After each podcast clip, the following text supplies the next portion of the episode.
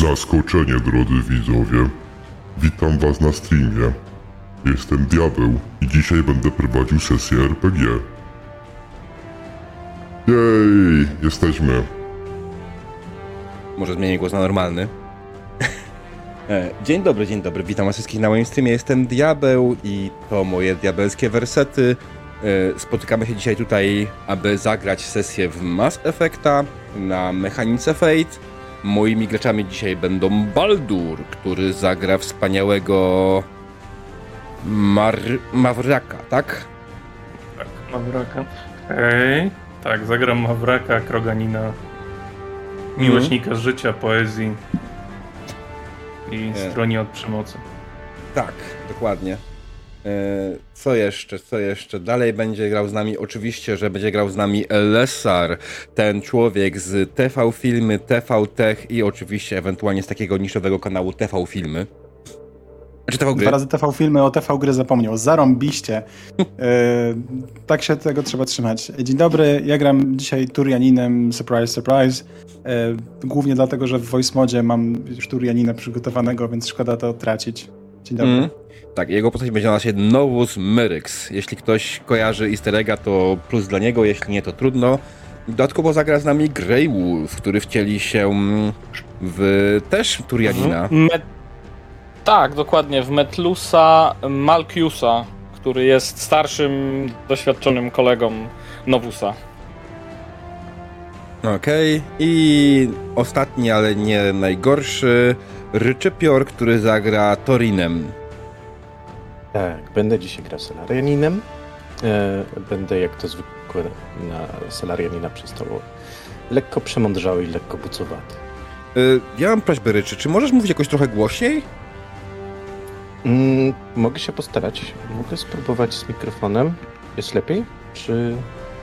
O. Jesteś dość cichy. Czy tylko mi się wydaje, że on jest cichy? Ci się wydaje. W sensie też właśnie chciałem powiedzieć, że ci się wydaje. Okej. To niech ewentualnie czat jeszcze mi powie, czy tylko mi się wydaje, że on jest cichy, bo jestem kaleką i nie ogarniam.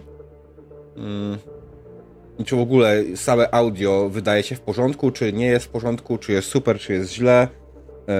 To wiesz, to jest ten moment, kiedy możemy sobie jeszcze z tym ewentualnie poradzić. Jest najcichszy z wszystkich, no właśnie. No tak, no to jest fakt, ale czy go słychać dobrze?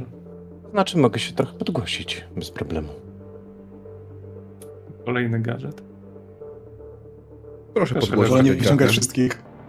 Pokaż główny gadżet dla wszystkich. A, no dobra. Ryczek marzą cicho, tak, ale na streamie, na nagrywaniu, jest co innego jak gramy sobie sami z sobą, co innego jak to nagrywamy. I ja chciałbym, żeby później go muzyka zagłuszała na moim nagraniu, nie? Powiedzcie mi, czy jest lepiej. Co? Ja zrobię... Wow. Okej. Teraz powiedz coś, Ryczy? Teraz coś mówię. I teraz jest super. Okej, no to super. Dobra. To co? Tak, wspaniały hełm Novus. Widzę tutaj czat, nikt nim mówi. Tak w ogóle cześć czacie, bardzo się cieszę, że przyszliście dzisiaj na sesję RPG, którą będziemy grali. Jest to pierwsza sesja od dłuższego czasu na moim kanale i oczywiście chciałem powiedzieć jak najbardziej, że ta sesja będzie interaktywna, więc jak najbardziej będą działy pozytywne i negatywne interakcje czatu. Pozytywne interakcje czatu będą dawały graczom punkt fate. Ja w ogóle tutaj muszę wejść w karty postaci. Właśnie, ty masz 7 ustawione, nie, masz 4. Ty masz 6-6, dobra, 6-6 i 7-6, 6-6. Czemu wszyscy mają 6, a ty masz 4? A, bo ty jesteś biotykiem. Twoje biotyczne moce zabierają refresha. Ale biotyczne moce robią swój rozpierdol. Także tak, sesja jest interaktywna, więc jak najbardziej możecie korzystać z naszych wspaniałych interakcji. One tam powinny chyba dalej być, nie? Prawda? Więc jest dalej pozytywna interakcja, jest negatywna interakcja. Pozwólcie, że sprawdzę na drugim komputerze. Jest. Są, dobrze, ładnie. I oczywiście tak powiedziałem, pozytywna interakcja będzie dała punkt fejta. Punkt fejta w tym systemie daje nam to, że mamy ciekawe rzeczy, ciekawe zachowania. Poszła pierwsza. Tak, ci gracze będą mogli dać sobie plus 2 do rzutu, albo będą mogli przerzucić, albo będą mogli pomóc komuś innemu swoimi aspektami, albo jakimiś innymi rzeczami, albo jeśli chodzi o negatywną, to oczywiście sprawi coś, że będą się działy dziwne rzeczy.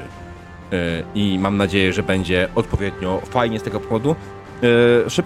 Szybki rundown mechaniki Fate'a, jako że część z was nie grała nigdy na Fate'cie, wczoraj to opowiadałem tak jakoś trochę z tyłka, dzisiaj też nie będę w tym lepszy, ale w najprostszym skrócie to jest tak, że rzucamy 4 kośćmi fudge, czyli kośćmi z plusami i minusami. Plus oznacza 1, minus oznacza minus 1, brak na symbolu na siance obraca 0. Sumujemy to, oczywiście robi na nas to founder, więc to nie ma problemu. I to jest wynik waszego rzutu, czyli statystyka mówi, że większość waszych rzutów będzie wynosiła 0. Tak. Czyli nikt nie gra Volusem i Hanarem. Nie, nikt nie gra Volusem i Hanarem. Mamy Kroganina, 2 Turianów i Salarianina, ale spokojnie, nie braknie. Czemu mój internet nagle umiera?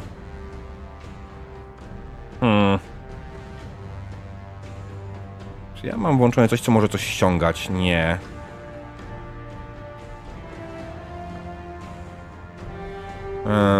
Najgorzej.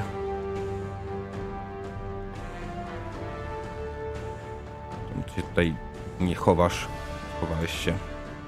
I tak to nagrywasz też dodatkowo poza internetowo. Tak, nagrywam jak najbardziej, ale wiesz, chciałbym, żeby ten experience dla oglądających był jak najlepszy, nie?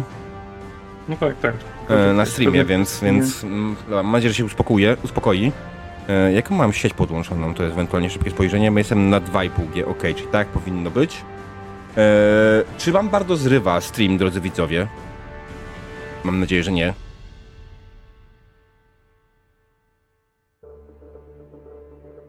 Wracając do rundowna mechaniki i także tak, jeśli będziemy potrzebowali rzutu, to będziecie się po prostu zrzucali na odpowiednią umiejętność przypisaną na naszej karcie postaci. Wartość umiejętności jest dodawana do wartości rzutu, więc jeśli rzucacie coś, na co ma umiejętność poziom 4 i każe wam dać poziom trudności 4, to macie bardzo sporą szansę, że ten test wam się uda. Jeśli wam się nie uda, macie wtedy właśnie swoje aspekty albo stansy, które wam pomogą wam ewentualnie zwiększyć wasze szanse i pomogą wam zrywa. Najgorzej. I pomoże wam to ogólnie ogarnąć ten test.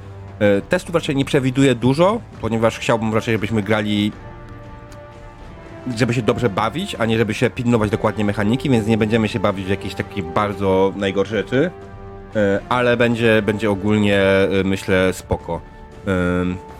Oczywiście jeśli chodzi o akcje, to możecie wykonać 4 akcje, możecie stworzyć przewagę, możecie zaatakować, możecie się obronić, albo overcome, w sensie, jakie jest polskie określenie na to? Przeciwdziałać jakimś przeciwnościom losu, które na nas działają. To są 4 akcje, które wykonacie w całej tej grze, więc zwykle one są w miarę jasne. Tam też tak naprawdę wasze stansy często mówią, kiedy możecie ich użyć. To jest ważne. Dobra, to co? Czy my wiemy w miarę wszystko? Czy my chcemy zacząć grać? Znaczy, jestem przekonany, że ja nie pamiętam 3/4 idei Fate'u, więc damy radę. Nice, ja też nie. Nie ma z nami Mał, która by nas pilnowała. Właśnie, jak nie ma Mał, to nie trzeba grać by the book.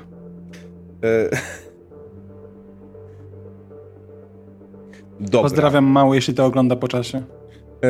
Tak, pozdrowienia dla Mał, która zagrała z nami pierwszą sesję, która też jest na moim YouTubie, jakby ktoś chciał, i może tam obejrzeć tą sesję. Dobra, czy wszyscy są gotowi? Ja nie, ale to już ustaliliśmy od początku. Ja tak samo, nie? Yeah. Okej, dobra.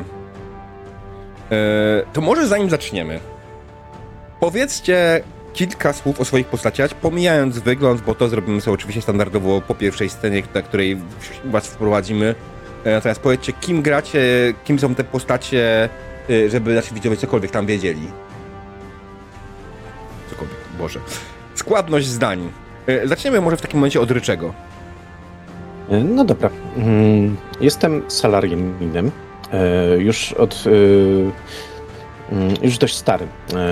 Od kilku lat pracowałem na Cytadeli jako technik.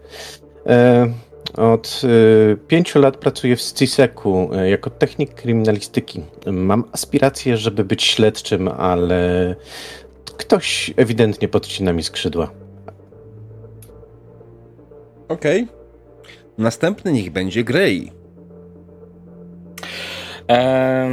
Gram również doświadczonego śledczego.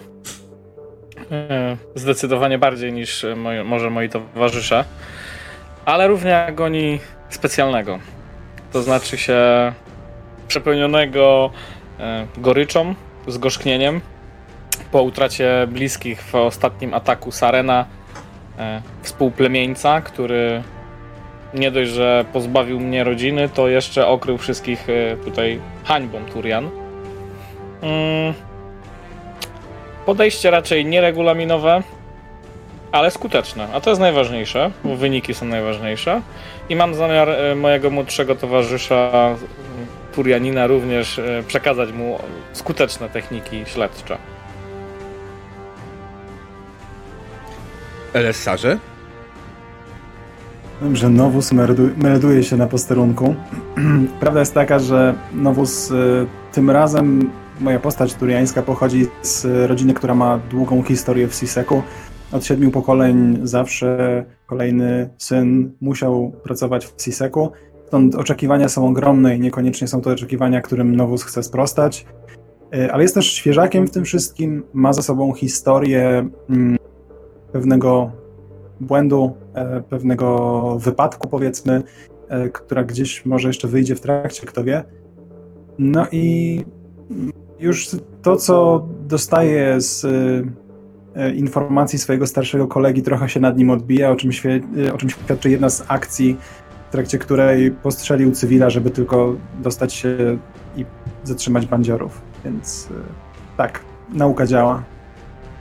Mhm. No i na sam koniec, Baldurze, kim jest twoja postać?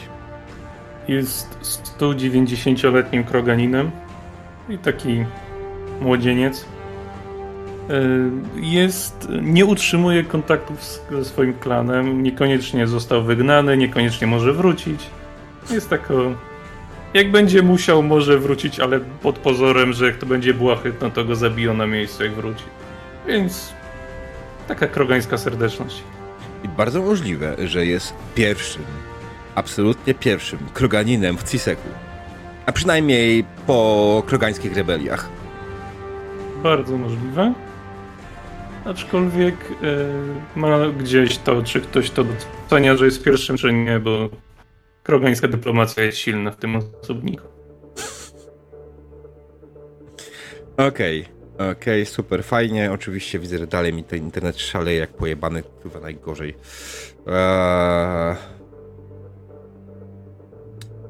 Dobra, będziemy grali, najwyżej będzie chujowo się streamowało, ale nagranie będzie fajne. Taka jest moja nadzieja. W takim razie, jak już wszyscy wiedzą co i jak, myślę, że możemy powoli zaczynać.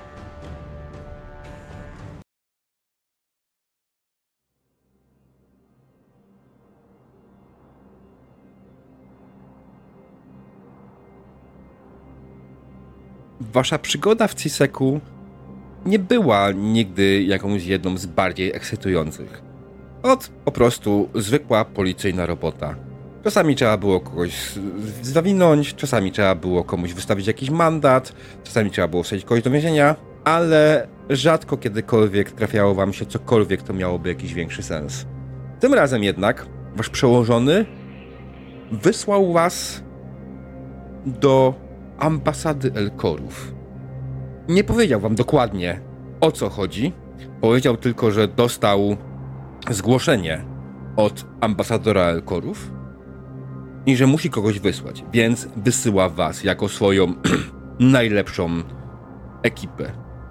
Wszyscy oczywiście zdajecie sobie sprawę, że jest to tylko jego kolejna wymówka, aby się was pozbyć z tego, co się dzieje ogólnie po ataku Sarena, bo oczywiście na Cytadeli panuje dość spory chaos. Ilość śmierci, która się przewinęła przez Cytadelę w tamtym okresie, dalej niektórym z was zapada w pamięć. Ale Cytadela próbuje wrócić do życia. Idziecie więc przez prezydium w stronę ambasad. Kiedy przyjrzą wam się ludzie z boku, kogo zobaczą?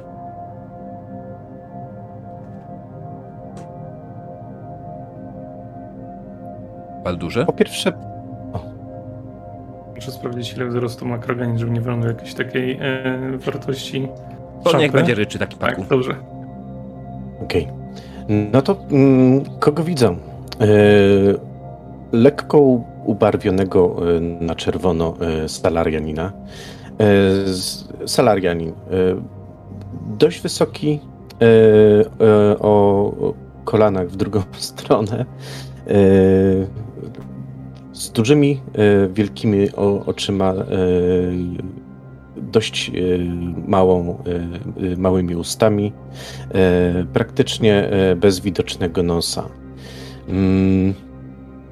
Taki oto salarianin idzie dość sprężystym krokiem, lekko rozglądając się po bokach, w mundurze C-Secu. Mhm. Grey? Metellus jest prawie dwumetrowym Turianinem o szarej skórze, która zlewa się z standardowym ubiorem C-Secu. Na twarzy, jak u większości Turian, można zobaczyć tatuaże, tak on do swoich kolonialnych dodał po prostu taką czarną wstęgę tutaj wzdłuż przez nos, od oka do oka. Przy boku oczywiście wierne dwa pistolety. Jeden się nazywa młot, drugi kat. No nie jest to standardowy może zestaw C-Secu, ale jest skuteczny. On ma działać. Wysoka śmiertelność to podstawa. Poza tym nie wyróżnia się jakoś specjalnie może. Gdzieś jakaś blizna za uchem, pod okiem. Standardowe takie rany funkcjonariusza C-Secu.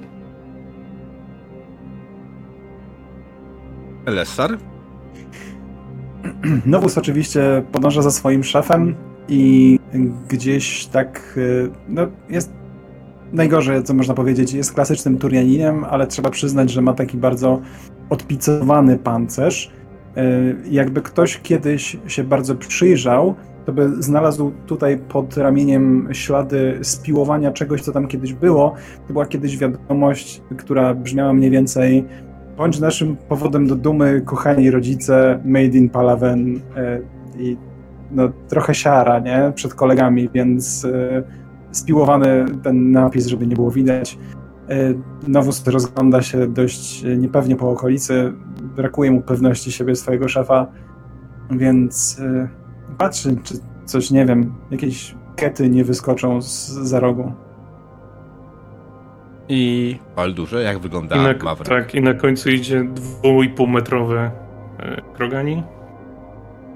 Ubiór niczym się nie wyróżniający, czyli strzelba z jednej strony, karabin maszynowy z drugiej strony, gdzieś tam dwa pistolety podczepione, tak dla pewności, żeby było. I kolor skóry jest ciemno-czerwonym kroganinem, który ma wszędzie pełno szram. Mimo tego, że ma pełno szram. Może na tym urwimy. Okay. Tak, a jeszcze technicznie laser masz cały czas efekt włączony i możesz potem nie wiadomo kiedy używasz. Ja wiem. Ja już postanowiłem go mieć włączonego. Okej. Fine. Idziecie więc w kierunku ambasad, ale z drugiej strony zdali sobie po prostu powoli sprawę, że nigdy nie byliście w ambasadach i nie znacie za bardzo drogi w momencie, kiedy Cytadela została przekonfigurowana. Po ataku Sarena nic nie jest takie same na Cytadeli. Nie znacie tej drogi i w pewnym momencie stanęliście i to ty, Metellus, zdałeś sobie sprawę, że w sumie za cholerę nie wiesz, gdzie idziesz. Co robisz? Jak reagujesz? zatrzymuje się nie tak gwałtownie, tylko powoli wytracam swój pęd, żeby nie pokazać tego innym, że nie wiem, gdzie jestem. Młody, weź no tam, rzuć okiem na mapę, gdzie to tam dokładnie ma być, bo nie wiem, do której ambasady idziemy. Szefie, ale jak to ty nie wiesz? No ale dobra, tu jakaś Avina stoi obok, to zaraz się zapytam. Jak to było? Avina, podaj mi drogę do ambasady Elkorów. Dzień dobry, oficerze Novus. Droga do ambasady Elkorów jest bardzo prosta. Musisz pójść prosto, następnie zakręcić koło sklepu i wejść do windy. Uważaj na kipelów po drodze. Cholerni strażnicy. Dobra, to idziemy tam, w kierunku sklepu i potem chyba w lewo, czy gdzieś? Uważamy na strażników. Czy nie powiedziała, koło którego sklepu? Tak, z jedzeniem dla rybek.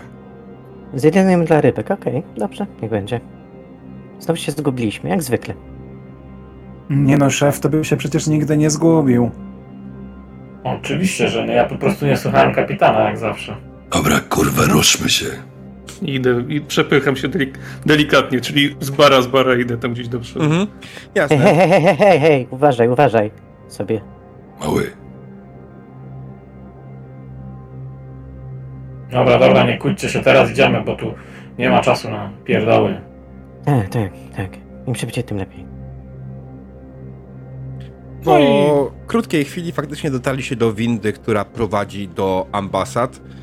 Wjechaliście nią na górę i po krótkiej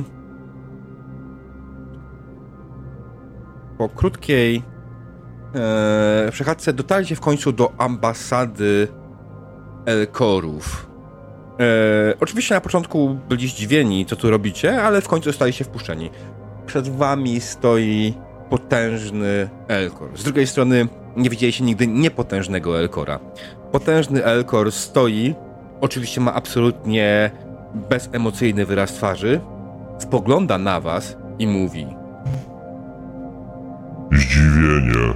Spodziewałem się kogoś innego. Prosiłem o Sheparda.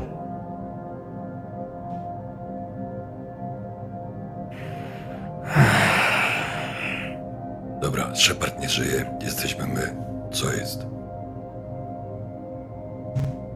No, to będzie jakiś szok i niedowierzanie. Jak to Shepard nie żyje? Weź mu wyjaśnij. Pokazuję na Salariana. Jak to działa? No, generalnie to już od dłuższego czasu nie żyje. Chyba ruszacie się z tej ambasady, co? Na przykład tam jest Avina, ona wszystko powie. My nie jesteśmy tutaj po to, żeby wyjaśniać sytuację, że ktoś umarł, czy ktoś nie umarł. Był jakiś pogrzeb, jakieś honory i tyle. Co ja mam wam więcej mówić? Poza tym jesteśmy tutaj w konkretnej sprawie. Zrozumienie. Niech tak będzie. Ze spokojem. Ostatnio mamy mały problem. Pewna grupa Elkorów zaczęła zachowywać się dziwnie. Ze zdziwieniem. Co to znaczy dziwnie? Ze zdziwieniem. Otóż nie jesteśmy w stanie dokładnie wyjaśnić, na czym polega dziwnie. Kiedy ich spotkacie, zrozumiecie, o co mi chodzi. A gdzie tak naprawdę ich mamy spotkać? No właśnie, jesteśmy przed jednym Elkorzem. A skąd mamy wiedzieć, że ty nie zachowujesz się dziwnie? Z zażenowaniem. Jestem ambasadorem. No tak, to by wszystko wyjaśniało. Ale wyjaśnia. Ze spokojem. A gdzie są ci, co się zachowują dziwnie? Pozwól mi dokończyć.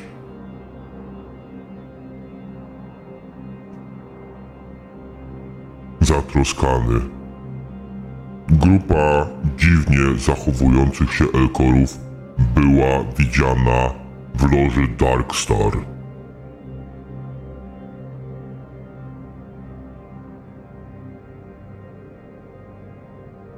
Ilu ich było?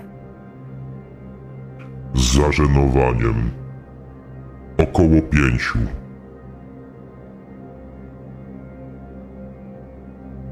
Z zażenowaniem. Czy wasz dowódca nie dostarczył wam raportu? Z zażenowaniem. Nie słuchaliśmy dowódcy. Z zażenowaniem. Nie twoja sprawa. Z całym szacunkiem, ambasadorze. Dobra, idziemy stąd. Zdenerwowany. Nie po to wysyłamy raport, żeby potem wytłumaczyć wszystko na miejscu. Spokojnie, co tłumaczyć? Prawdopodobnie raport musiał gdzieś przepaść. Najprawdopodobniej tak się stało. Ale skoro tu jesteśmy i skoro już nam to wyjaśniacie, no to tyle. No. Dziękujemy, panie ambasadorze, z całym szacunkiem, ale na nas już wtedy pora. Gdy znajdziemy to, co z nimi mamy zrobić? Przekonać ich, żeby się dziwnie nie zachowywali? Ze zdziwieniem. Nie wiem, jakie procedury ma C-Sec. Podejrzewam, że nie ma procedur. Co macie zrobić z podejrzanymi? Podejrzewam, że nie ma procedur na dziwnie zachowujących się Elkorów, ale na pewno coś wymyślimy. Z zażenowaniem. Nie chodzi o to, że macie znaleźć dziwnie zachowujących się Elkorów, tylko kogoś, kto sprawia, że oni się dziwnie zachowują. Wskazuję palcem na tego ambasadora. Znalazłem jednego. Szefie, myślisz, że zbycie się tych Elkorów to jest dobre rozwiązanie? Tak jak mnie zawsze uczysz? Po prostu pozbyć się dziwnego zachowania? Jeżeli sami zniknęli, to w sumie problem się chyba rozwiązał, ale... No, nie do końca. To chyba wyraźnie. No temu tutaj na tym zależy. No właśnie o to chodzi, że nie do końca zniknęli. Oni są, tylko że oni znajdują się w tej loży Dark Star. No, tam trzeba będzie iść i tam trzeba będzie ich w ogóle sprawdzić i tak dalej. Być może to jest jakaś choroba, może to się jakoś rozprzestrzenia albo coś. Jak to się rozprzestrzenia, no to może na wszystkich Elkorów. Choroba. Akurat na tym się znacie, co? Dobra. A żebyś wiedział. Nie wypominaj starych rzeczy. Ciebie to nie dotyczyło, mnie też, to o czym ty mówisz? Z nieskrywaną radością. Chętnie pomogę zniknąć Elkorom. Dobrze. Weźcie się od niego. Jeśli jakieś Elkorzy znikną, pociągniemy was do odpowiedzialności. No już dobra, ci Elkorzy to się nie znają na żartach, no. Zawsze obowiązkowo. Ze spokojem. Czy to wszystko? Chciałbym wrócić do oglądania przedstawienia. A co to za przedstawienie masz? Z radością. To Macbeth w wykonaniu Elkorów. Wspaniała sztuka. Chodźcie stąd. Idziemy. I faktycznie wychodzicie z ambasady. Stajecie przed nią, zastanawiacie się tak naprawdę, what the hell happened here? Albo może i nie. Jakie są wasze kolejne kroki? Generalnie tak myślałem, żeby zapytać się Aviny, gdzie jest loża Dark Star? Tam, gdzie tych 5 Elkorów jest. No, rozumiem, że pewnie też nie do końca wiemy. Nie, wiecie, jak najbardziej bez problemu wiecie. Loża Dark Star to miejsce, w którym to jest jeden z bardziej znanych barów w Cytadeli. On znajduje się na Zakirze. Zakera Ward. Jakie było polskie tłumaczenie na Zakera Ward? Ty jesteś grać po polsku, Mass Effecta. Proszę cię, ja i po polsku. Nie no, to się chyba pisało jako Zakera. Nie wiem, nie mam pojęcia. Uznajmy, że tak było. Tak, generalnie po prostu w tej części handlowej Cytadeli faktycznie tam jest loża Dark Star. Dość znany klub, raczej nie taki, w którym są szumowiny. To nie jest Purgatoria z Omegi, czy to, co ewentualnie było wcześniej, nie Flux, tylko Koras Den. Tak, nie jest to Speluna, to porządny bar, to całkiem fajna miejscówka i wiecie, jak bez problemu tam dotrzeć. Czy tylko chcecie do Zakera Ward, tak? Nie jest to Speluna, no trudno. Ale dobra, możemy to robić. Jakby dygresja totalna. Rzucasz kilkoma nazwami z Mass Effecta i znowu chce mi się grać, nieważne. Mam to już za sobą, niedawno skończyłem.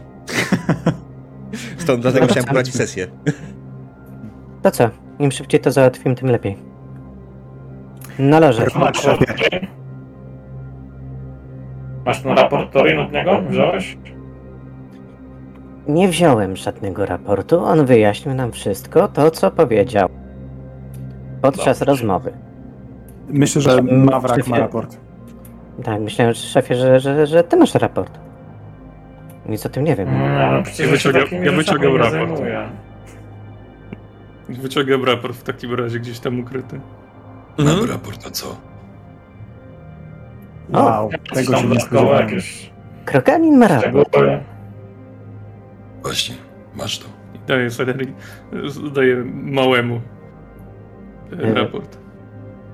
Przyglądam, czytam dość szybko. Może tak. Podaję raport od razu właściwie Metlusowi. No, szefie, proszę bardzo. Jest raport. Znalazł się. Jupi. Dzięki. Sprawdzam, czy są jakieś szczegóły, których on tam w sumie nie wymienił. To raport w sumie pokrywa się z tym, co on dokładnie wam powiedział. Stara się tylko bardziej zdefiniować dziwne zachowanie Elkorów. Po pierwsze, Elkorzy, którzy byli w barze, byli bardzo agresywni, co generalnie nie jest zbyt normalne dla tej rasy, mimo ich rozmiarów i mimo tego, jak wyglądają. Oni raczej są rasą dość pokojową mimo wszystko, a teraz byli bardzo agresywni. Dodatkowo zachowali się, jakby byli poddani jakąś substancjom psychoaktywnym, która spowodowała, że poruszają się o wiele szybciej. Elkorzy poruszają się dość ociężale. To jest w sumie ogólnie dość zabawne, ponieważ to prawdopodobnie jest tylko i wyłącznie natura, która wynika z ich pochodzenia, z ich planety o wysokiej grawitacji. Są zdolni już do szybkiego poruszenia, ale są przyzwyczajeni do tego, że poruszają się dość wolno. Ci Elkorzy poruszali się wyjątkowo szybko. I to jest w sumie tyle, jeśli chodzi o więcej. Jeśli macie jakieś ewentualne pomysły, co może być dziwnym zachowaniem Elkorów, be my guest.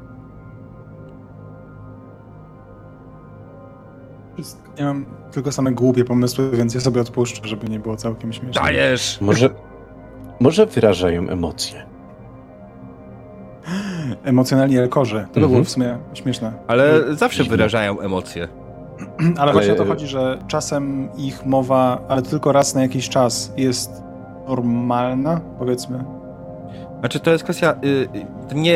Nie ma możliwości, żeby ci Elkorzy były w stanie głosem emocje wydawać, bo ich struny głosowe są dość zdolne. To, że w grze Sheparda to zdarzyło, to jest kwestia tylko wyłącznie błędu aktora głosowego, według mnie. Okej. To... co 30 minut kręcą się w kółko. Okej. Nie wiem. Tak naprawdę co dokładnie się dzieje z tymi Elkorami, nie ma chyba według mnie aż tak wielkiego znaczenia dla naszej fabuły. Bardziej chodzi o to, może się nie zrozumieć tutaj dobrze, to kwestia jest, macie znaleźć, kto jest za to odpowiedzialny.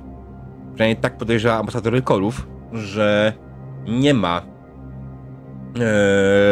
nie ma tutaj... Zgubiłem myśl. To jest czynnik zewnętrzny. To za tym stoi, no i tak musimy znaleźć Elkorów, żeśmy mogli od nich się dowiedzieć, kto za tym stoi, no, przy okazji. Młody, wypalaj transport, jedziemy do loży. Nie ma czasu. Właśnie tutaj Mord pisze, Elkorzy wyrasają swoje emocje feromonami. Nawóz przykłada tylko tak palce do słuchawki, którą gdzieś tam ma za uchem i woła: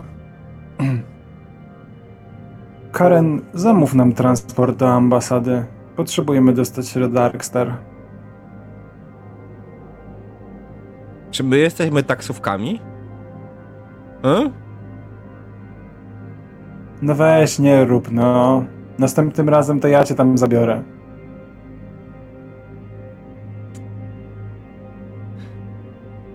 Wiesz, że możesz skorzystać z publicznego transportu jak wszyscy. Tam poszliście nam z buta? Nie macie swojego samochodu?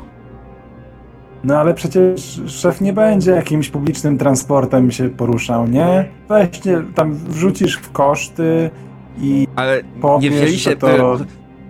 Novus, odpowiedz mi na pytanie. Nie wzięliście własnego samochodu?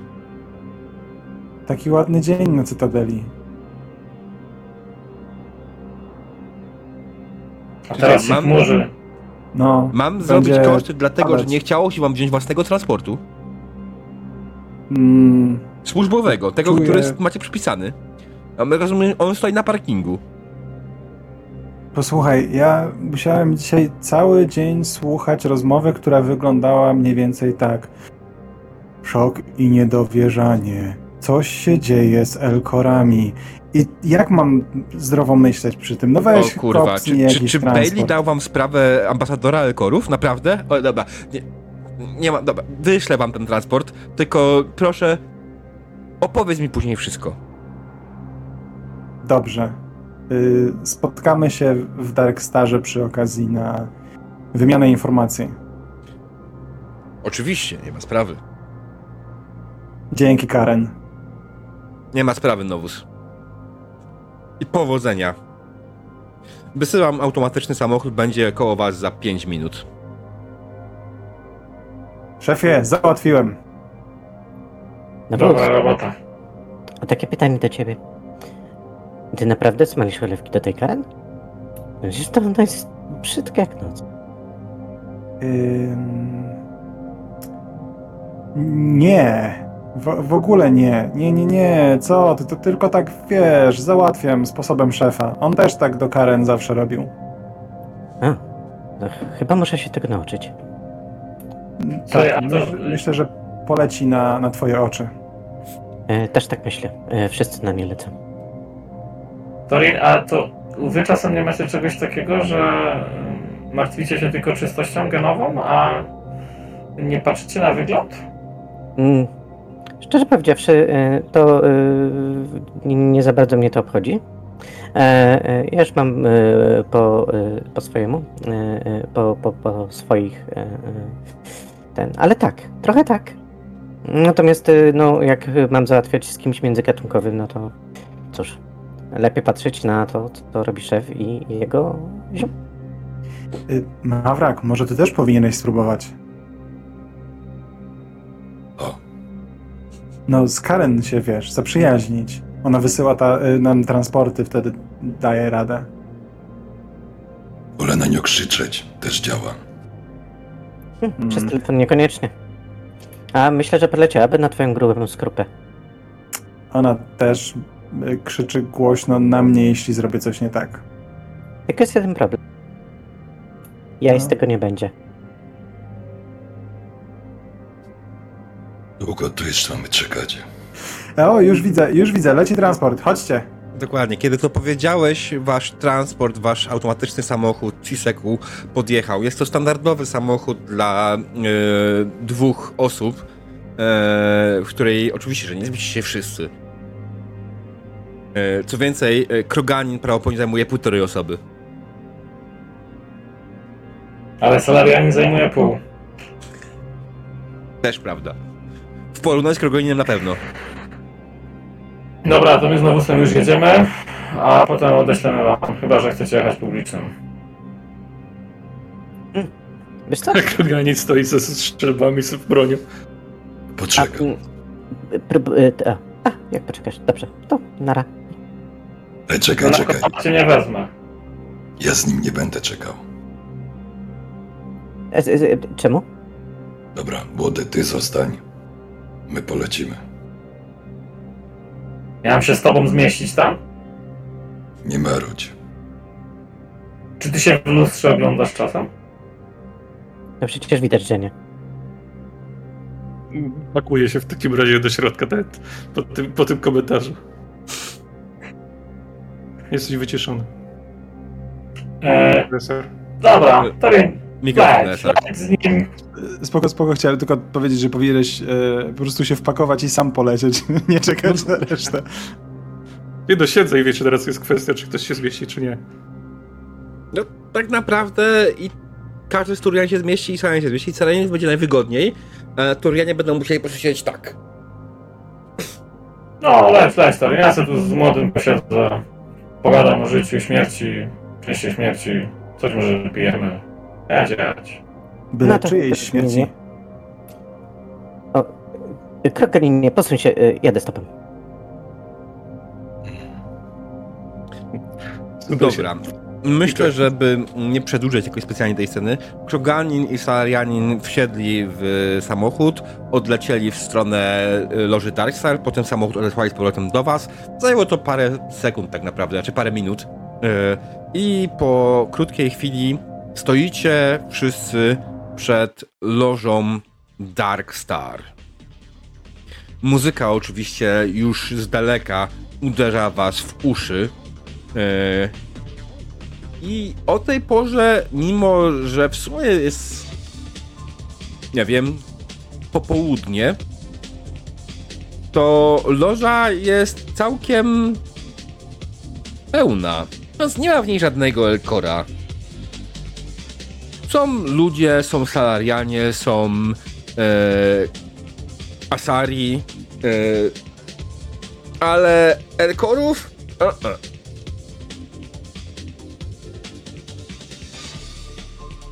Dobra. Wbijamy do środka i trzeba iść do najlepiej poinformowanej osoby w tym miejscu, czyli do barmana. Panie barman.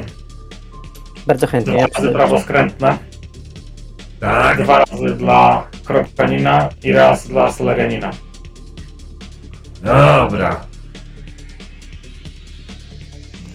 I zaczyna faktycznie dla Kroganina mieszać drinki dla was wszystkie i przygląda się z ciekawością.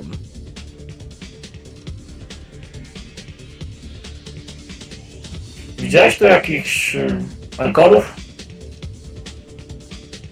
Jasne, czasami bywają, ale czemu pytasz? Co się interesuje o Elkorze nagle? Nie nagle, no. Szukam ich po prostu. A próbowałeś w ambasadzie? Nie, no ja szukam takich, co chodzą po klubach. Było tutaj 2 dni temu mała grupka. Ale od tego czasu ich nie widziałem. Zachowali się dość dziwnie, nawet jak na Elkorów. A co znaczy dziwnie? No słuchaj, no wszystkim byli dość agresywni. Zniszczyli parę stolików. Już zdążyliśmy wymienić, więc to mniejsza z tym, nie? Poruszali się dość szybko. I jednego widzieliśmy przy terminalu, w którym coś grzebał. Chyba go otworzył i coś próbował w nim grzebać. Wyglądał dość zabawnie, patrząc na to, jak mają bardzo sprawne ręce, ale... A też tam nie myliłeś ich czasem z Kroganami? Oj, raczej nie. Nie pomyliłem ich z Kroganami. Czy myślisz, że piję w pracy, tak jak ty? Gdzieś tam... Tak, że jestem w pracy. Jest rozmowa przy barze, gdzieś tam Kroganin próbuje tak właśnie się na jeden stolik jakoś, znaczy na krzesło usadowić, tu próbuje, tam mu nie wychodzi. Ponieważ jesteś w mundurze, zadajesz pytania, jakbyś prowadził jakąś sprawę, a pierwsze co zrobiłeś, to zamówiłeś drinki, więc pijesz na służbie. My tu jesteśmy incognito, w mundurach. Świeżak wypalił. Dobrze. Czy ci Elkorowie już tacy byli jak tutaj przeszli, czy dopiero tutaj coś wypili albo coś innego zrobili i tacy się stali? Zabawna sprawa. Ci Elkorzy absolutnie niczego nie zamówili w naszym barze. Nie mamy jakiejś specjalnej polityki, aby wypraszać ludzi, którzy nie kupują nas alkoholu, ale nie wyglądało to, nie pamiętam. Czekajcie, sprawdzę. I widzicie, jak faktycznie zaczyna coś przeglądać w komputerze. Tak, mamy tutaj jeden zakup od jednego z tych Elkorów. Przykąsek? A co zamówił? Przekąski. Tak. A takie pytanie w sumie, a nie macie przypadkiem zapisu wideo? Coś takiego? Żebyśmy mogli zobaczyć na własne oczy. W ogóle którym terminalem się zajęli? W naszej loży pojawiają się dyplomaci, ambasadorzy. Mimo wszystko wolelibyśmy, żeby wszelkie nagrania z nimi, które tutaj powstaną, nie wychodziły poza teren. Więc wszystkie zapisy są kasowane po 24 godzinach. Mhm. Na pewno? Na pewno. Słuchaj, wiesz, że przychodzi taki moment, że spotykam na swojej drodze kogoś, kogo nie powinien wkurwiać. To jest właśnie taki moment w twoim życiu. Czy na pewno nie macie nagrania z tego dnia? Czy jesteś głuchy? Mawrak, nie chciałbyś trochę poszukać tutaj nagrań? No właśnie, to jest moja kwestia. Czy ja mogę nachylić się nad nim, wykorzystując tutaj w stancach demoralizing stance, nie wiem jak to tam się mówi dokładnie. Okay, chcę go po prostu złapać. Chcę go złapać, chcę to wykorzystać do zastraszania, chcę go złapać, przeciągnąć przez ten bar naszą stronę i powiedzieć, czy mam skoczyć tam za ladę i to przeszukać, czy będziesz nam pomagał. Słuchaj, jeśli chcesz to zrobić, to nie ma sprawy. Okej, no robię. Turianin oczywiście lekko poturbowany spogląda na ciebie. Przechodzimy do policyjnej brutalności, co? Mówią, że kurwa nie ma, to nie ma. Szukaj jeśli chcesz. Na kolanach. Proszę bardzo, kurwa, ale jak nie ma, to kurwa nie ma. Pokazuje ręką Saleryninowi. Bardziej twoja robota. Wiem o tym. Ale skoro się chcę tym zajmować, to proszę bardzo. Ja się nie będę ich wtrącał. Tylko krogańska brutalność. Za to pokaż mi lepiej ten terminal. Chciałbym w ogóle zobaczyć, jak to wygląda i co w środku tam pozmienili. Sam w ogóle sprawdzałeś? Interesowało cię to? Co? Chodzi mi o to, że chciałbym sprawdzić ten terminal, przy którym Elkorowie majstrowali.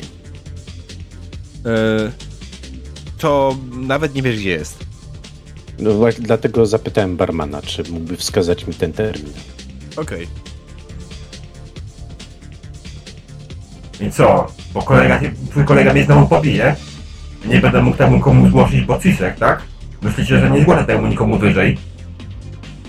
Nie, tak naprawdę to ci powiem, że mam to gdzieś. Jeżeli miesza w twoim terminalu i z twojego terminala zacznie się wydostawać oprogramowanie szkodliwe, to wtedy ty pójdziesz będziesz pociągnięty do odpowiedzialności. A ja umywam ręce. Ja chciałem tylko sprawdzić i zrobić ci dobrze.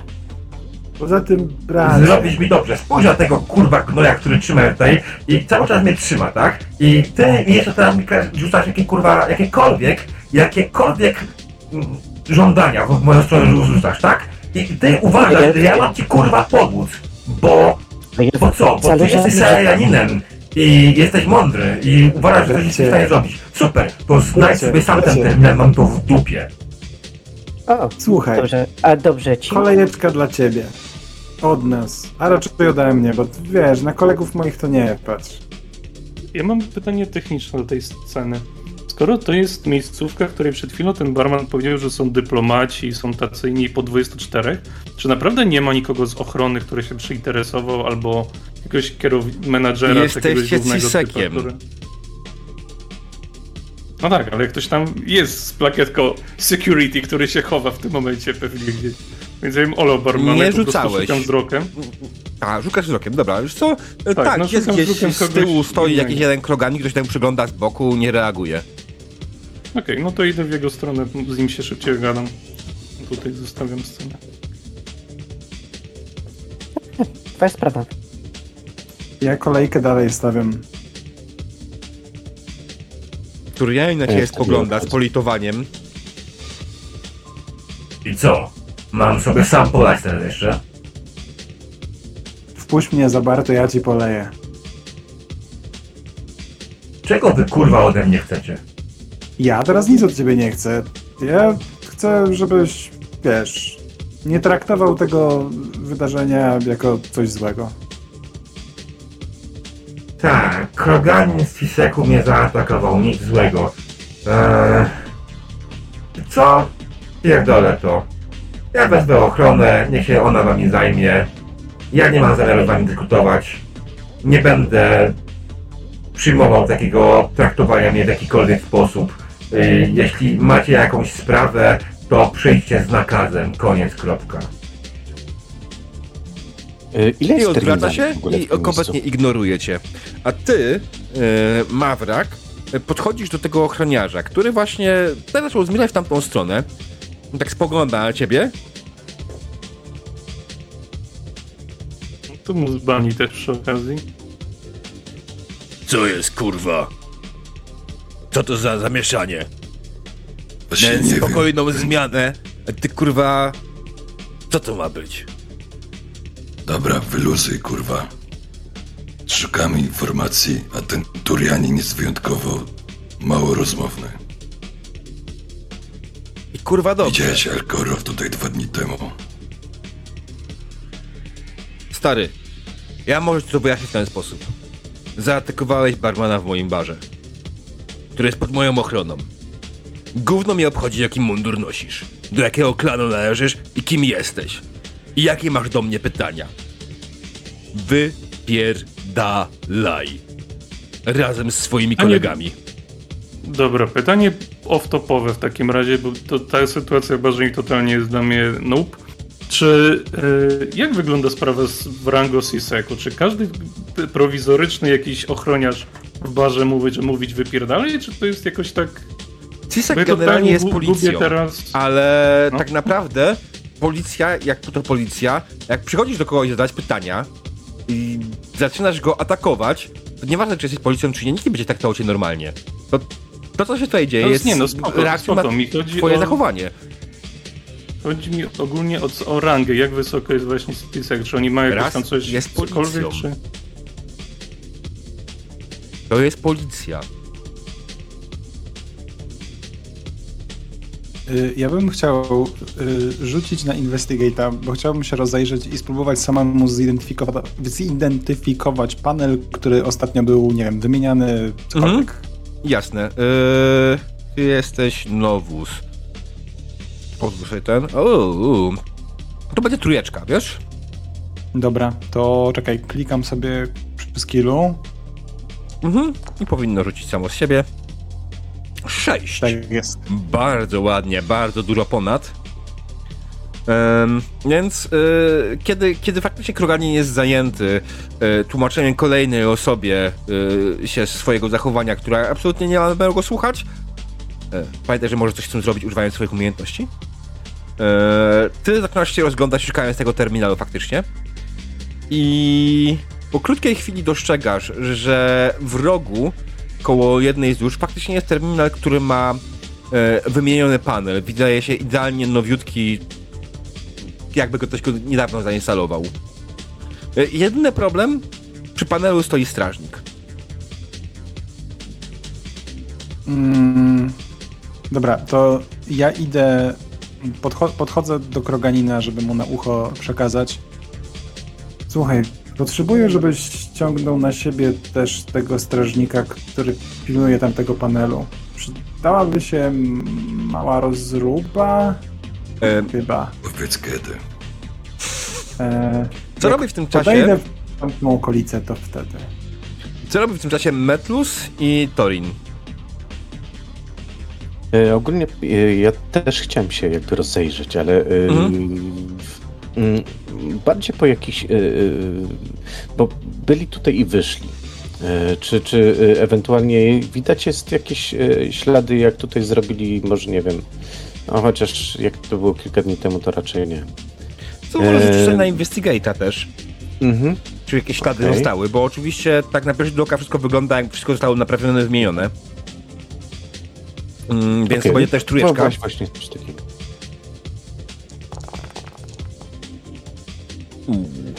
Ale rozglądasz się swoim wprawnym salariańskim okiem i wiesz co? Nie bardzo, nie bardzo widzisz. Praktycznie wszystko zostało wymienione, nie ma najmniejszego śladu i ktoś był bardzo szczegółowy, żeby to wszystko powymieniać. Metellus. Dobra. Dopijam to, co mi zostało polane. To, co zostawili inni, dopijam. Znaczy tylko w sumie po Novusie, bo reszta pewnie mi zaszkodzi. Jak nie jest przygotowana dla prawoskrętnych. Proszę barmana, wiesz co? Daj, że polej to tam jeszcze dwa.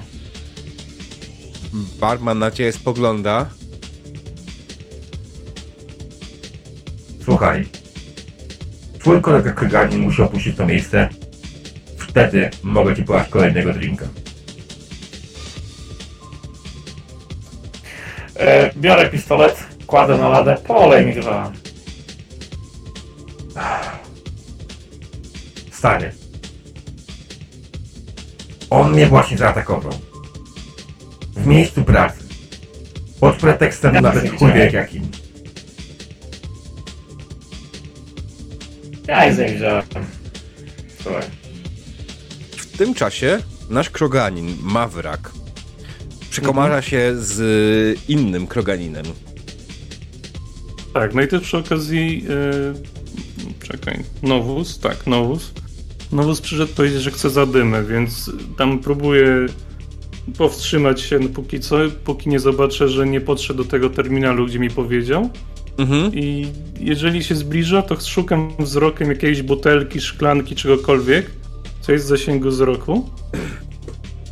Myślę, że bez problemu znajdziesz butelkę, szklankę, cokolwiek w zasięgu swojej ręki. W jakiej odległości jest ten strażnik przy terminalu? Ty chcesz rzucić w strażnika? Nie, chcę rzucić przed niego. W terminal?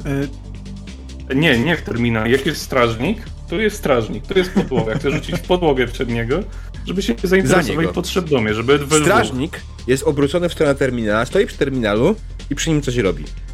Jak chciałbyś rzucić przed niego, to musisz rzucić w terminal. Jeśli rzucić za niego...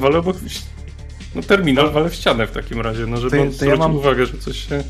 Pomysł, żebyśmy nie narobili większej rozruby niż dotychczas, to ja szefa wyślę, żeby rozruba wynikała z próby uspokojenia Kroganina. Tylko musicie się sprać po mordach wtedy trochę dla efektu. No ja już jestem w trakcie rzucania butelką, więc... Wiesz co, myślę, że to i nawet nie ma co testować tak naprawdę, bo to jest test, w którym po prostu celujesz w ścianę, tak? Obok strażnika. Butelka trafiła w ścianę, roztrzaskała się, płyn poleciał po ścianie, a strażnik tak stał, tak stoi. Nie zwrócił uwagi na ciebie kompletnie, na to, co zrobiłeś. I dalej robi swoje. Ja dopiero teraz... Czekajcie. Dopiero teraz do mnie dotarło, że strażnik, o którym mówimy, to nie jest ochroniarz. Keeper. Tak, po prostu tak to jest, jak się gra po angielsku, a nie po polsku. Sam przecież powiedziałeś strażnik, więc przyjąłem tę nomenklaturę. Tak, ale... tak, mój błąd, po prostu. to w ogóle zmienia scenę w takim razie. Ja mam prośbę ogromną. Jeżeli są jakieś nazwy własne tam, to nie tłumaczcie na strażnik, na ochroniarz, na kupiec, bo to będzie za bardzo mylące. No dobra, to utrzymajmy się, jak mówimy o kiperach, to mówimy o kiperach. Tak, generalnie w rogu stoi kiper. Kiper, który jak najbardziej sobie pracuje przy jakimś terminalu. I ty rzuciłeś obok niego butelkę, tak? Mój, on nawet nie zwrócił na ciebie uwagi. Właśnie, tak, no właśnie, czy mogę to wycofać w takim razie, bo była butelka po to, żeby to strażnik. Wiesz, żeby no nie było, bo niepotrzebna jest ta butelka w takim przypadku. Znaczy, ja powiem ci tak. Nic to wydaje mi się nie zmienia. Nerwowe. No tak, no okej, ale to... Dobra, czekajcie. Szefie, musimy zrobić tak, żeby tego strażnika się stamtąd pozbyć, więc... Udawaj, że próbujesz Kroganina uspokoić. Gdzieś się, wiesz, jakaś bójka, zatoczcie się na tego strażnika, żeby po prostu musiał się wycofać do jakiejś naprawy, nie wiem, cokolwiek. Żeby go tam nie było, bo to jest ten terminal. Ja się muszę do niego dostać.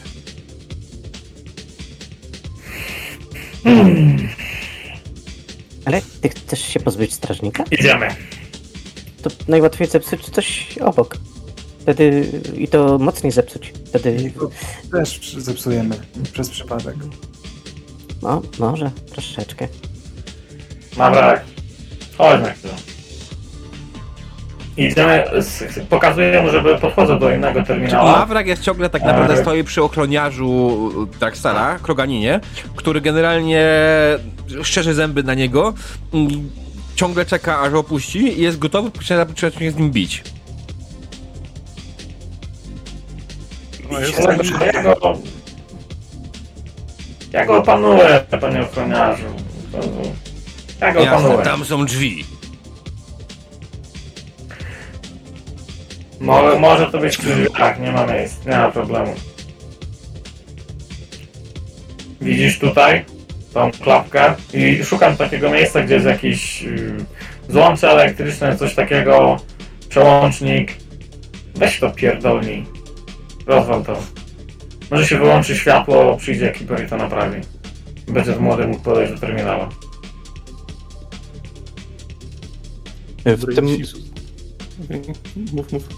W tym momencie chciałbym podejść do barmana i zacząć mu nawijać makaron na uszy, że to, co robimy, to jest ściśle zaplanowana akcja, że to jest wszystko w porządku, tak miał być, to jest scenariusz i za chwileczkę będzie jeszcze gorzej, ale jak już tylko to zrobimy, jak już tylko tutaj zakończymy to dostanie na pewno jakieś pełne odszkodowanie od C-Secu oraz bombonierkę z...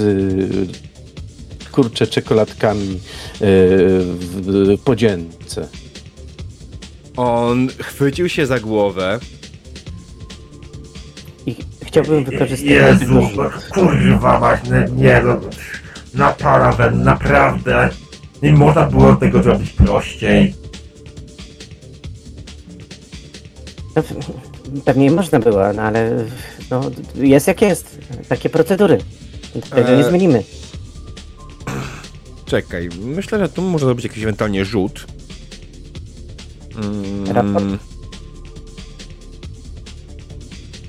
Wydaje mi się, że tak. Rzuć na raport na poziomie trudności na 2, to jest zwykły barman, bez przesady. Udało ci się bardzo ładnie, nawet z nadmiarem. Barman z renowaniem oczywiście już... Dobra, tylko kurwa naprawdę mniej... Proszę, jak najmniej, wiecie, to, że dostanę odszkodowanie, zobaczymy, to naprawicie. To, że dostanę odszkodowanie, żeby to naprawicie, to jasne, fajnie, ale ja będę musiał znowu wyłączyć jakiś bar, znowu będę musiał, kurwa, jakieś pierdoły, później jakieś raporty pisać, kurwa, przekazać informacji C-Secowi. Wyobraź sobie, pójdę do C-Secu zgłosić uszkodzenia i powiem, że C-Sec zniszczył mi bar. I będę musiał bardzo długo się z tego tłumaczyć, co się stało. Ale to już jest wszystko załatwione. My jesteśmy z C-Secu. Nasz raport będzie złożony i w momencie, kiedy my złożymy raport, to wtedy na pewno odszkodowanie zostanie przydzielone z automatu w odpowiedniej wysokości. Ale jeżeli będzie chciał się pan kłócić o wysokość odszkodowania, no to wtedy oczywiście będzie potrzebna... Niestety nie mam już czasu na rozmowę. Dobra, dzielę. Do roboty, róbcie co chcecie. Ja zamykam oczy i idę się napić. Mawrak, ty w tym czasie faktycznie znalazłeś jakiś inny panel, inny terminal. Panel na ścianie. Co robisz dokładnie, jak chcesz to zrobić? Ja widzę, że Salarianin tam ogarnął barmana, który się odwrócił, gdzieś poszedł, czy nie jestem tego świadkiem? Tak, widziałeś. Jeżeli chciałem poszedł w stronę barmana, ale nie chcesz tego zrobić. Jest na tyle daleko, jest tutaj na tyle głośno, nawet jakbyś chciał, to nie ma szans, żebyś był w stanie usłyszeć, co mówi o czym mówi Salarian z barmanem. Ale jeżeli patrzysz na mnie, to widzisz kciuk wyciągnięty do góry, że masz zielone światło. Aha, no to okej, jak mam zielone światło, walę z łokcia w ten panel, żeby coś się tam zepsuło. Podtrząsam jeszcze tylko tym kciukiem i się uśmiecham. Co? No dobra, nie będziemy testować. Walnąłeś z całej siły w panel. W jednej chwili w barze ucichła muzyka, zgasły światła, zrobił się tylko szum ludzi, który... Ej, co się dzieje? Którzy po prostu zaczęli się robić w okolicy.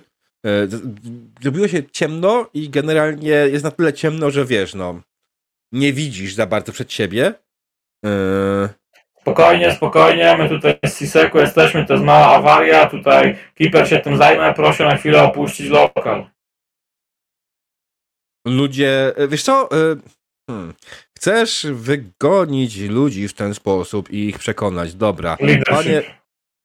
Leadership dajesz na poziomie trudności. Wiesz co? Wydaje mi się, że 3. Nie Novus Myryx. Spoko.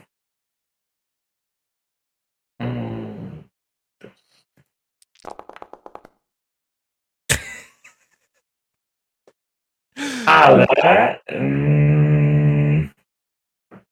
w sumie chciałbym użyć swojego aspektu.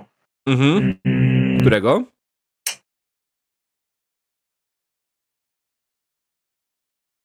Myślę, że tutaj aspekt ostatni, czyli z trzeciej Adventure, ze mną się nie napijesz? Taki towarzyski, teraz będę już troszkę wypite, dalej, tutaj, zapraszamy, Cisek postawi kolejkę wody, żeby nikogo nie odtłuć. Żeby dać sobie +2, tak? Tak, właśnie +2, co będzie idealnie. Jasne. Dobrze, w takim wypadku faktycznie przez chwilę ludzie stali, zaczęli kierować swoją agresję w twoją stronę. Zażenowanie.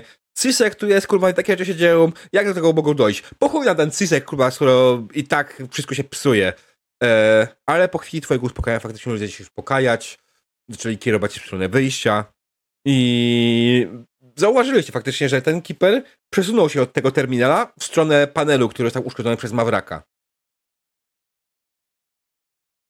Dobrze, to ja tam dość szybkim krokiem zmierzam, trochę na oślep, bo wiadomo ciemno. Na wszelki wypadek badam go, czy nie jest w żaden sposób inny niż być powinien. Generalnie chciałbym przez security go sprawdzić. Przede wszystkim pierwsza rzecz, który jest tym panem, jest taki, że ponieważ uszkodzono prąd w lokalizacji, ten terminal też jest z tego prądu zasilany, więc terminal jest martwy.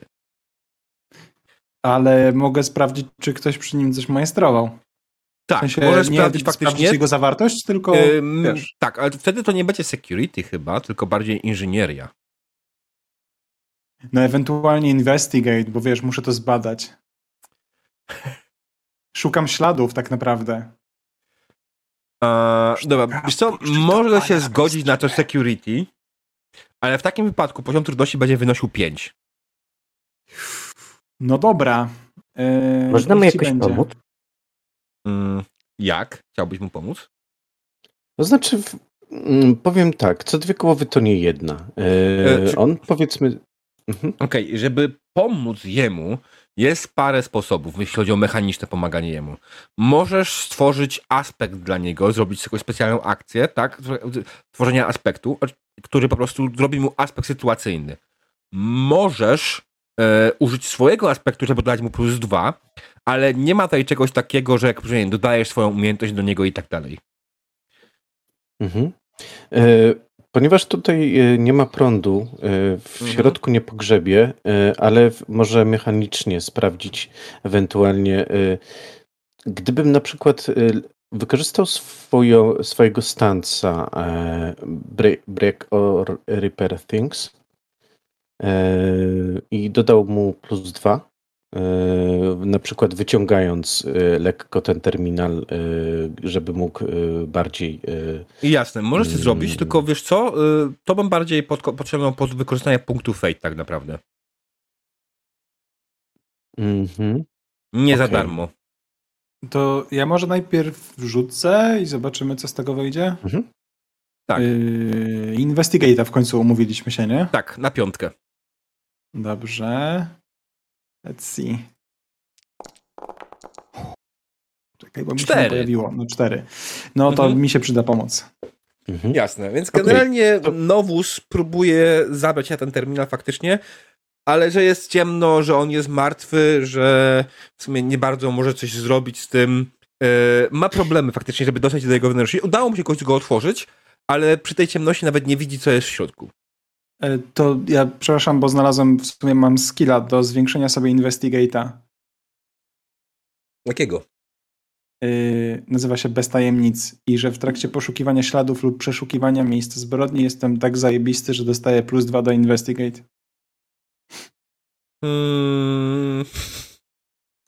Okay. Napisałem go sam na bazie czegoś, co było już w tym, w podręczniku, więc wartość stamtąd wzięta. No, zachowanie Kroganina już wskazuje, że to jest miejsce zbrodni, więc to pasuje. Dobra, słuchaj. Mimo tej ciemności udało ci się w końcu jakoś to ogarnąć. Faktycznie w końcu znalazłeś i po chwili wygrzebujesz spod spodu, przypięty do dołu panelu, coś, czego tam nie powinno być. Jakiś mały układ. Wołam Salarianina. I mówię, to może coś bardziej... Czekaj, kurde, mój voice mod. To może coś bardziej w twoim obszarze zainteresowanie. Weź spójrz na to. Pokaż mi to. Nie wiem, czy w tej ciemności. Poświeć mi latarką, jak masz. I ja podkręcam na swojej zbroi światełka, które mam, żeby lepiej tam świeciły. Jasne. Mi świecisz, czy sobie? No tobie świecę, już się tak nachylam, żeby lepiej było. Nie tak cię używam. Świeć mu. Dobrze, rzuć sobie 2 na inżynierię. Okej. Diabeł, to masz tam na masę efektów jedną rzecz. Pięknie. Okej, wiesz co? Ten układ jest typową... Boże, pluskwą, tak? To jest typowa pluskwa zainstalowana tutaj w bardzo chamski sposób. Co ciekawe, jej delikatność wskazuje na to, że nie byłby w stanie jej zainstalować Elkor. Ale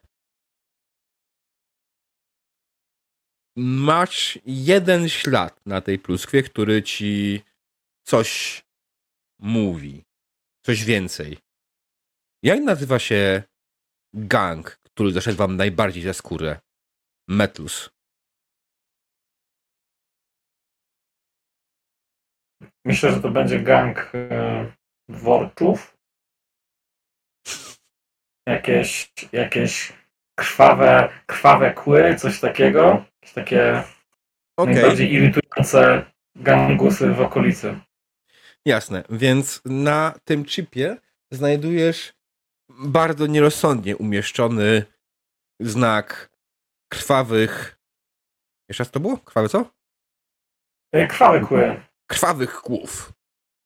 I w tym momencie, kiedy kończysz to oglądać, muzyka w barze wraca. Włącza się światło, wraca światło. Nie wszystko wraca do normy. Oczywiście teraz bar jest pusty. Oczywiście barman nas spogląda. Już? Tak, tak, już wszystko. Zapraszamy, wychodzę tam przed bar i zapraszamy wszystkich do środka. Darmowa kolejka, proszę. Na koszt baru. A my w tym momencie, drodzy widzowie, udamy się na krótką przerwę.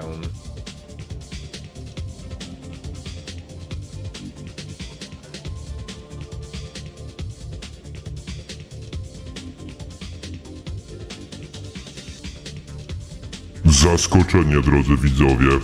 Wracamy. Witamy po krótkiej przerwie.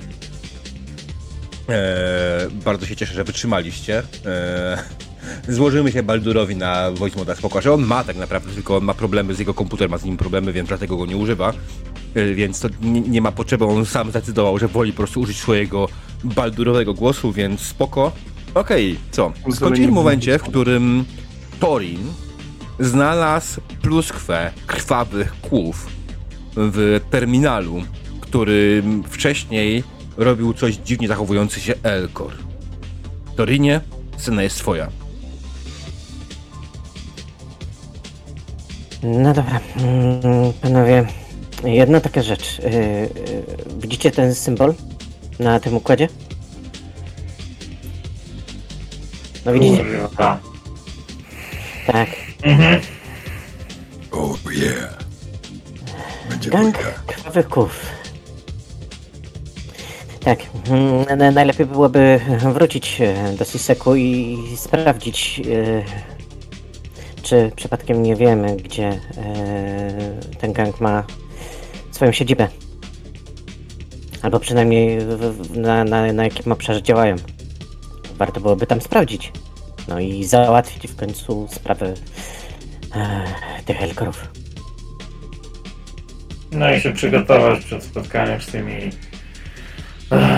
Ech, to nie myśleć. Tak, w ogóle, Krogarinie, czapa z głów dla ciebie? Wspaniale, żeś urządził ten terminal. Taki Kroganin uśmiechnięty od ucha do ucha.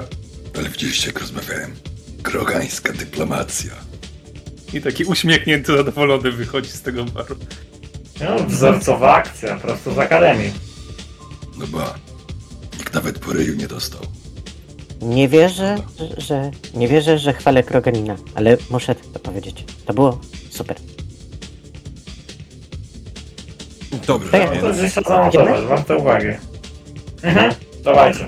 Spakowaliście się z powrotem do transportu, przejechaliście do biura C-Secu,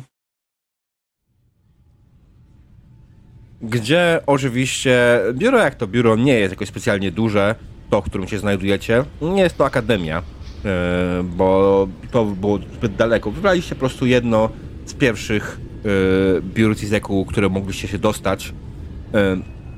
Za biurkiem siedzi oczywiście parę osób. Co robicie? Chciałbym podejść z tym chipem, z tym układem scalonym, czy tam cokolwiek. Podejść do jednego z biurek, rzucić tym układem na biurko, żeby zainteresować osobę, która przy nim siedzi. No cześć. A zobacz co sobie. Poznajesz znak? O kurwa, oczywiście. Jak zwykle. Czerwone kły. Zgadnij, gdzie to znaleźliśmy. Znaleźliście chip ze znakiem czerwonych kłów. Co wygrałem? Dalszą rozmowę. Wiesz, gdzie to znaleźliśmy? O, już nie bądź taki. W Dark Star w loży. I teraz tak. Czy my, jako Sisek, coś wiemy, gdzie gang krwawych kłów ma albo siedzibę, albo na jakim obszarze działa? No, słuchaj, jakbyśmy wiedzieli, to prawdopodobnie dawno już wszyscy byliby ściągnięci, tak, w cholerę. Więc wydaje się dość oczywiste, że nie mamy bladego pojęcia. Jeśli miałbym zacząć szukać, to zacząłbym na Zakirze. Popytał ludzi, poszukał jakichś bardziej ustronnych, ciemnych miejsc, wszedł może do paru sklepów, nie wiem, no. No tak, nie musisz nas już uczyć wykonywania naszej roboty. To akurat wiem. Bardziej mi chodziło o to, czy może ktoś już inny coś się dowiedział. Może chociaż znajomy obszar, ale dobrze, Zakira. Chcielibyśmy też podjąć trochę sprzętu. Skoro mamy się mierzyć z gangiem krwawych kłów. Aha. Wiesz, gdzie jest zbrojownia. Chyba nie muszę ci tłumaczyć, jak się pobiera sprzęt. Nie, absolutnie. Ale nie wymaga, w 4 kopiach z podpisem przełożonego. Gdzie są formularze? Tam, gdzie zawsze. W stercie formularzy. Jesteś bardzo pomocny, bardzo ci dziękuję. Naprawdę wspaniale było z tobą porozmawiać. Normalnie okazujesz emocje jak Elkor. Zaczynkowanie. Dobra. Nie mamy jakoś w bazie kogoś z tych czerwonych. Informator. Kogoś to nam... Coś mógł nam powiedzieć. Baldur nagle żeby się cholernie cicho. Nie powinien. A teraz jak coś mówię jest okej, czy nie? Tak. Czyli twój schlepiony głos się zrobi, jest cichszy. Poczekaj. Kontynuujcie. Graj, mówisz coś? Tobie nie sprawdzam, czy są jakieś kartoteki tam na kogoś konkretnego, nie, że jakąś tam płotkę. Na kogoś konkretnego.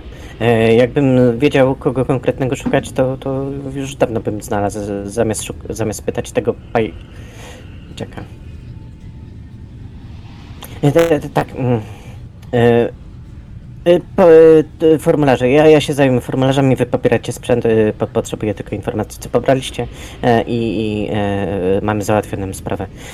Z tego, co tutaj mówił nasz kolega, to warto byłoby zacząć w Zakirze. I tak, popytamy, posprawdzamy. Dobra, na pewno weźmiemy parę granatów. Taranu nie potrzebujemy, bo mamy Mawraka, to drzwi otworzy. Jakieś pomysły, jak ktoś coś potrzebuje? Może dodatkowo lampkę? Ja się ze swoim sprzętem nie rozstaję, więc... No to ja sobie może wezmę jeszcze jakiś karabin, się może przydać. Nie dobrze. Znaczy, tak jak powiedziałem wam przed sesją, to nie jest tak turbo ważne tak naprawdę, więc wydaje mi się po prostu, że Thorin wypełnia formularz, wypobraliście sprzęt faktycznie, który uznaliście, potrzebujecie dodatkowo, nie przedłużając jakoś specjalnie i Thorin oczywiście oddaje formularz, kwatermistrz Kowalski odbiera formularz od ciebie, z uśmiechem przegląda, sprawdza, czy to co pobraliście się zgadza z tym, co zostało wpisane w formularzu. Uśmiecha się. Dzięki. Odwracam się tylko na pięcie. I kierujecie się w stronę Zakiry.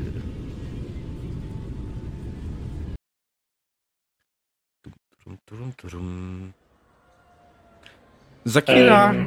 Jak to Zakira? Tak? Token Vision. Nie widzimy nic. Tak. Tak, no chyba, że Zakira też wysiadł od prąd, wtedy mam jest okej? Okay? Nie. Dobra. Spoko, po prostu dość źle przeklikałem.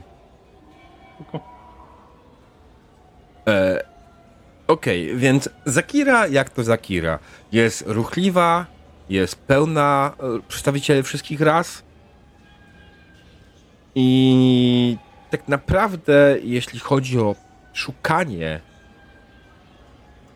podejrzanych typów na Zakirze, to nie jest to sprawa prosta. Każda osoba, która tutaj jest, może takim podejrzanym typem być.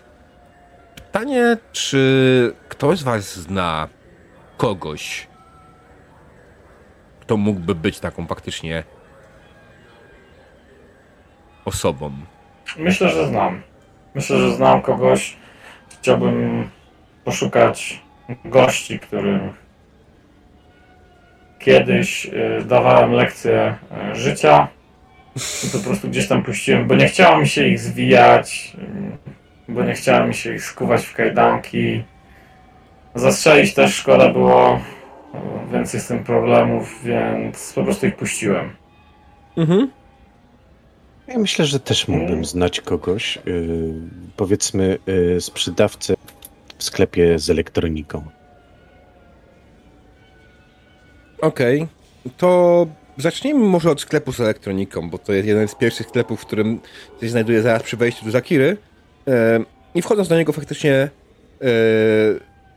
wchodzisz i widzisz swojego znajomego sprzedawcę. Kim on jest? Jak on się nazywa? O dziwo Salarian. Nazywa się Tolan. No i znamy się już dość długo. Jeszcze za czasów, kiedy pracowałem jako technik na Cytadeli, to często zaopatrywałem się u niego w sklepie i tak się poznaliśmy. Mhm, jasne. Tolan, widząc cię w drzwiach, uśmiecha się szeroko. Witaj, Torinie. W czym mogę ci pomóc? No, witaj, Tolanie.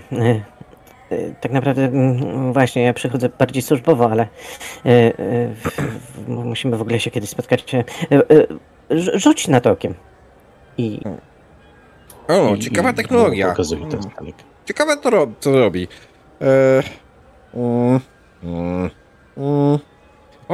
Ciekawy symbol. Worcza zajmująca się elektroniką? To nietypowe. Musi być tutaj coś więcej. Zaczyna grzebać przygląda się bardziej tej pluskwie. Ten symbol został tutaj naniesiony, ale mam pewne podejrzenia, że to zmyłka. Skoro worcza to zmyłka, to czy, nie wiem, byłbyś w stanie na przykład określić, kto ten układ zrobił? No kto jak nie ty? Oczywiście, że ja. Ktoś inny mógłby to pomylić, także tak, jasne, nie ma sprawy. Tak, tylko kto zrobił, to będzie ciężko określić, ale jeśli to jest pluskwa, to ona wysłała jakieś informacje. Jeśli wysłała jakieś informacje, to jestem w stanie to namierzyć. Tylko będę potrzebował twojej ekspertyzy, Torinie. Podaj mi ten modulator, jeden śrubokręt i chodź ze mną. I zajmiemy się tym.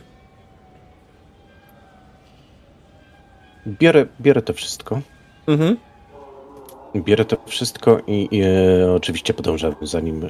Jeżeli mnie zgubiliście, no to znikam wam jeszcze bardziej. Jeżeli na mnie patrzyliście, to... Ja właśnie chciałem zapytać, co robi w tym czasie reszta, Metellus i Mawrak. No i Novus tam gdzieś z boku. Ja się tylko przyglądam. No mówię, Novus gdzieś tam z boku. Myślę, że chcę Novusowi pokazać tutaj swoje kontakty, więc jak Thorin sobie tam idzie do sklepu, to ja idę poszukać mojego znajomego. On jest również, ma prawoskrętną helisę, ale nie pochodzi z Palavenu, pochodzi z wędrującej flotyli. I szukam tego znajomego tutaj Quarianina. Znajomego Quariana, okej. Quarianin znajomy, dobrze.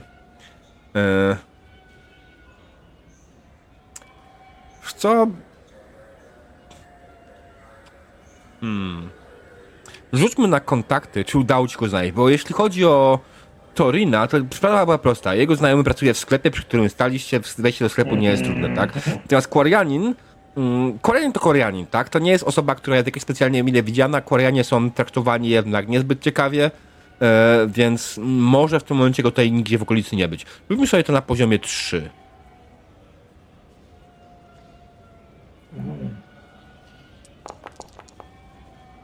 No nie.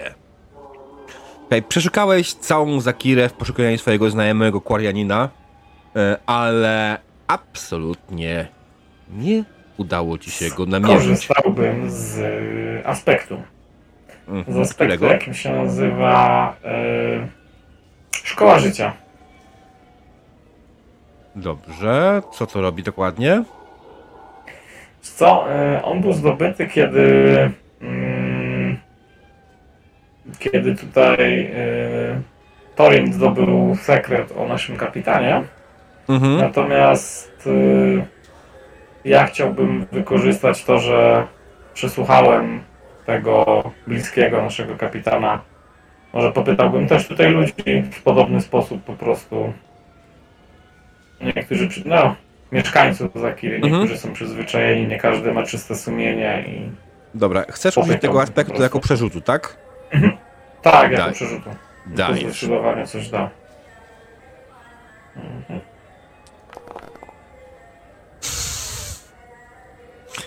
To przeznaczenie. Yeah.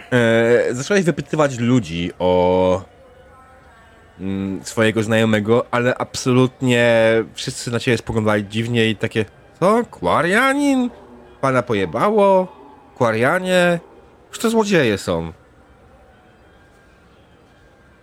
Szefie, oni tu chyba nie lubią twoich znajomych. Nie jest znajomy, to jest przydatny kolega z przeszłości. No. Może poszukamy gdzieś indziej. Zobaczymy, albo poszukamy Torina, może on się czegoś dowiedział.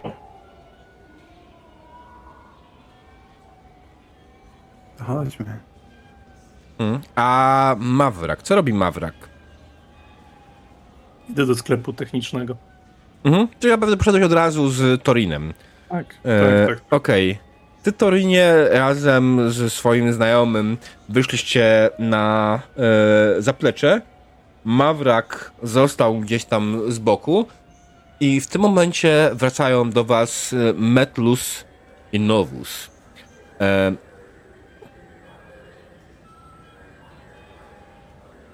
Okej.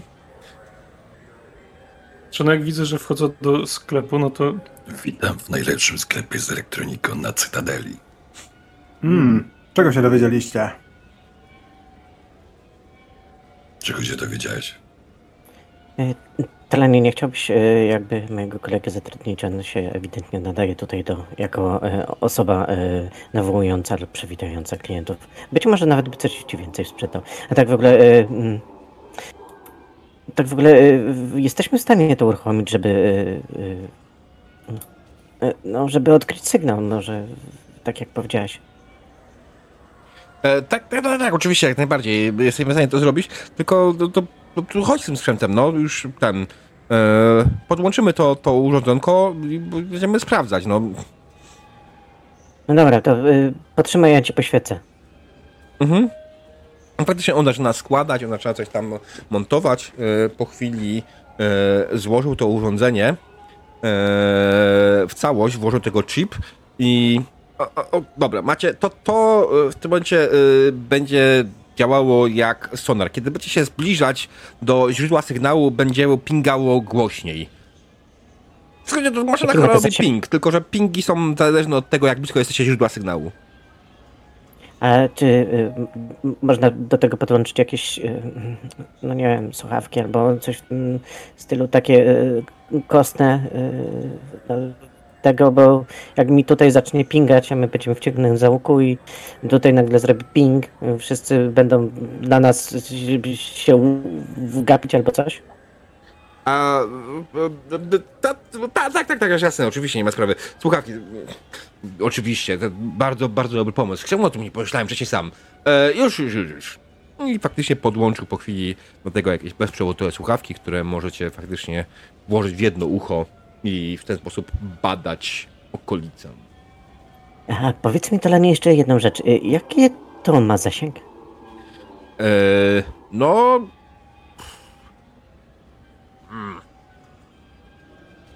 Wydaje mi się, że to około 10 kilometrów.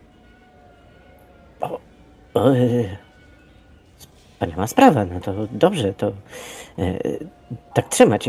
W ogóle wiem, że mogę na ciebie liczyć, tak w ogóle poznaj moją tutaj drużynę, to jest Tolan, moja drużyna Tolan drużyna. I tak, ale tak właściwie to... właśnie, Tolan powiedział, że to chyba jest jakaś zmyłka, że jeśli chodzi o gang Krwawych Kłów, no to ten znaczek został naniesiony dopiero później. I co? Klasyczne wrabianko. Tylko w sumie... Czy my wiemy, z kim Krwawe Kły, kurwa, mają w porachunki?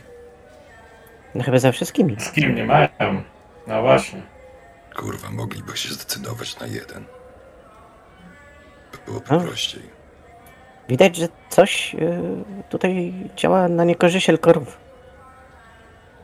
Bardziej na pewno błękitne słońca. Możliwe, ale ja bym bardziej patrzył na tutaj pod kątem tego, kto ma coś do Elkorów. Ludzie, którzy wybrali się na Magdala. Może i też. Ale jesteśmy tutaj po to, żeby rozwiązać sprawę Elkorów. Włącz to urządzenie może. Robię pstryk. I wysiadam pół Cytadeli. Właśnie, jesteśmy na miejscu. Nie, urządzenie faktycznie raz na jakiś czas, na 30 sekund robi delikatne ping. Zakładam słuchawki. Co 30 sekund słyszysz delikatne ping. Wyciągam jeden palec i bawię się w żywy kompas. Generalnie dzięki temu urządzeniu nie było ci bardzo trudno ustalić, w którą stronę powinieneś się kierować. Szedłeś powoli, wiedziony słuchem zbliżającego się urządzenia, zbliżającego się sygnału.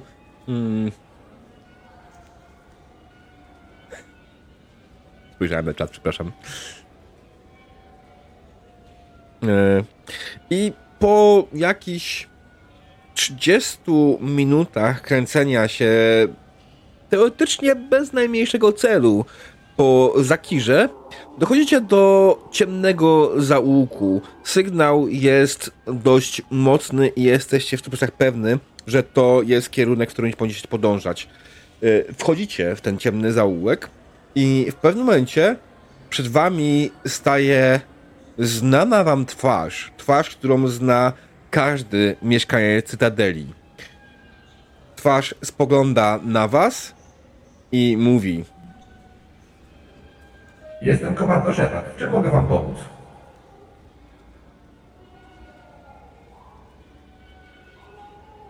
Turianie nie mówię, że on nie żyje, czy coś? Kojarzymy, że to jest AI? Czy nie bardzo? Jasne, że kojarzycie, że to jest VI Sheparda. Każdy widział kiedyś VI Sheparda. Bo ostatnio to nowy hit. Oczywiście VI Sheparda jest, jakie jest, w stanie, jakim jest. Wiecie też, że często lubi się zawieszać, ale doszliście do miejsca, w którym faktycznie stoi VI Sheparda. Oczywiście przez to, ten jest dość ciemny. W pierwszej kolejności myśleliście, że macie przed sobą Sheparda, ale po chwili od razu zrozumieliście, że jest to VI.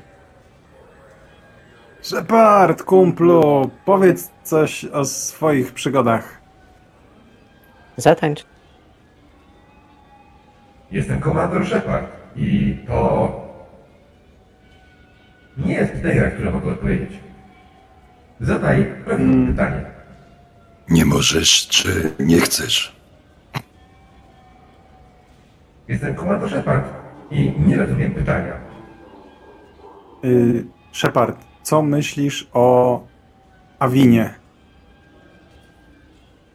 Jestem komandor Shepard i nie rozumiem pytania.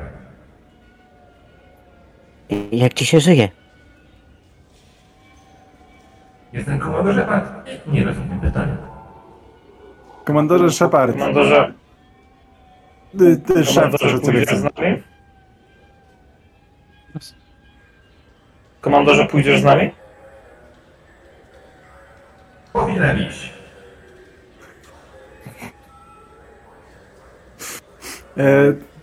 Dobra, ja chciałbym kopiować sobie Sheparda. W sensie VI. Jasne, skopiowanie VI nie jest jakoś specjalnie trudne, ale to, co tak naprawdę zainteresowało Torina, to to, że sygnał dochodzi z bezpośrednio miejsca, w którym to VI stoi. No. Komandorze Shepard, czy wydaje pan jakiś sygnał? Jestem komandor Shepard, nie rozumiem pytania. On się zepsuł.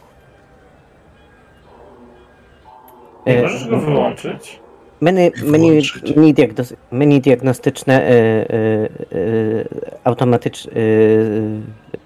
automatyczna walidacja danych.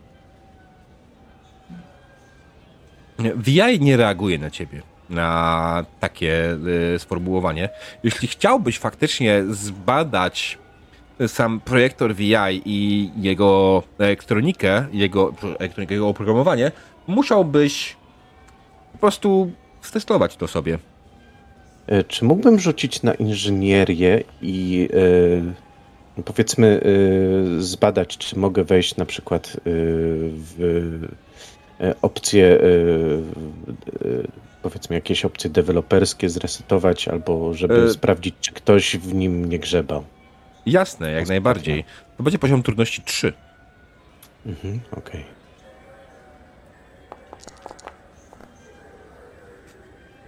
Okay. Dobra.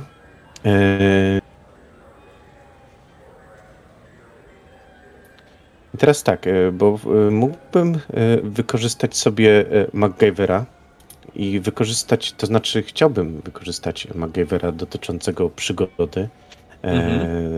Tam gdzie udało mi się sklecić kilka rzeczy. Mhm. Jak to robisz? To jest pytanie. Pobrałem omniklucz z tego. Omniklucz nie jest sprzętem improwizowanym.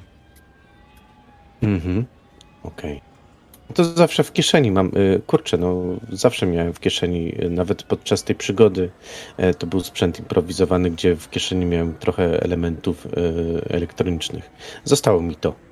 I wyciągam, powiedzmy, jakąś zworkę, gdzieś tam jakiś coś tam, element elektroniczny, który powiedzmy po skręceniu na tak zwanego kuroka i zrobieniu, przyłożeniu jednego do drugiego, być może mi to pozwoli na wejście w tryb deweloperski.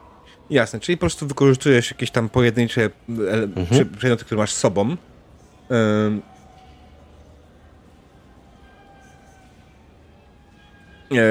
Tak, jeszcze raz zagubiłem się.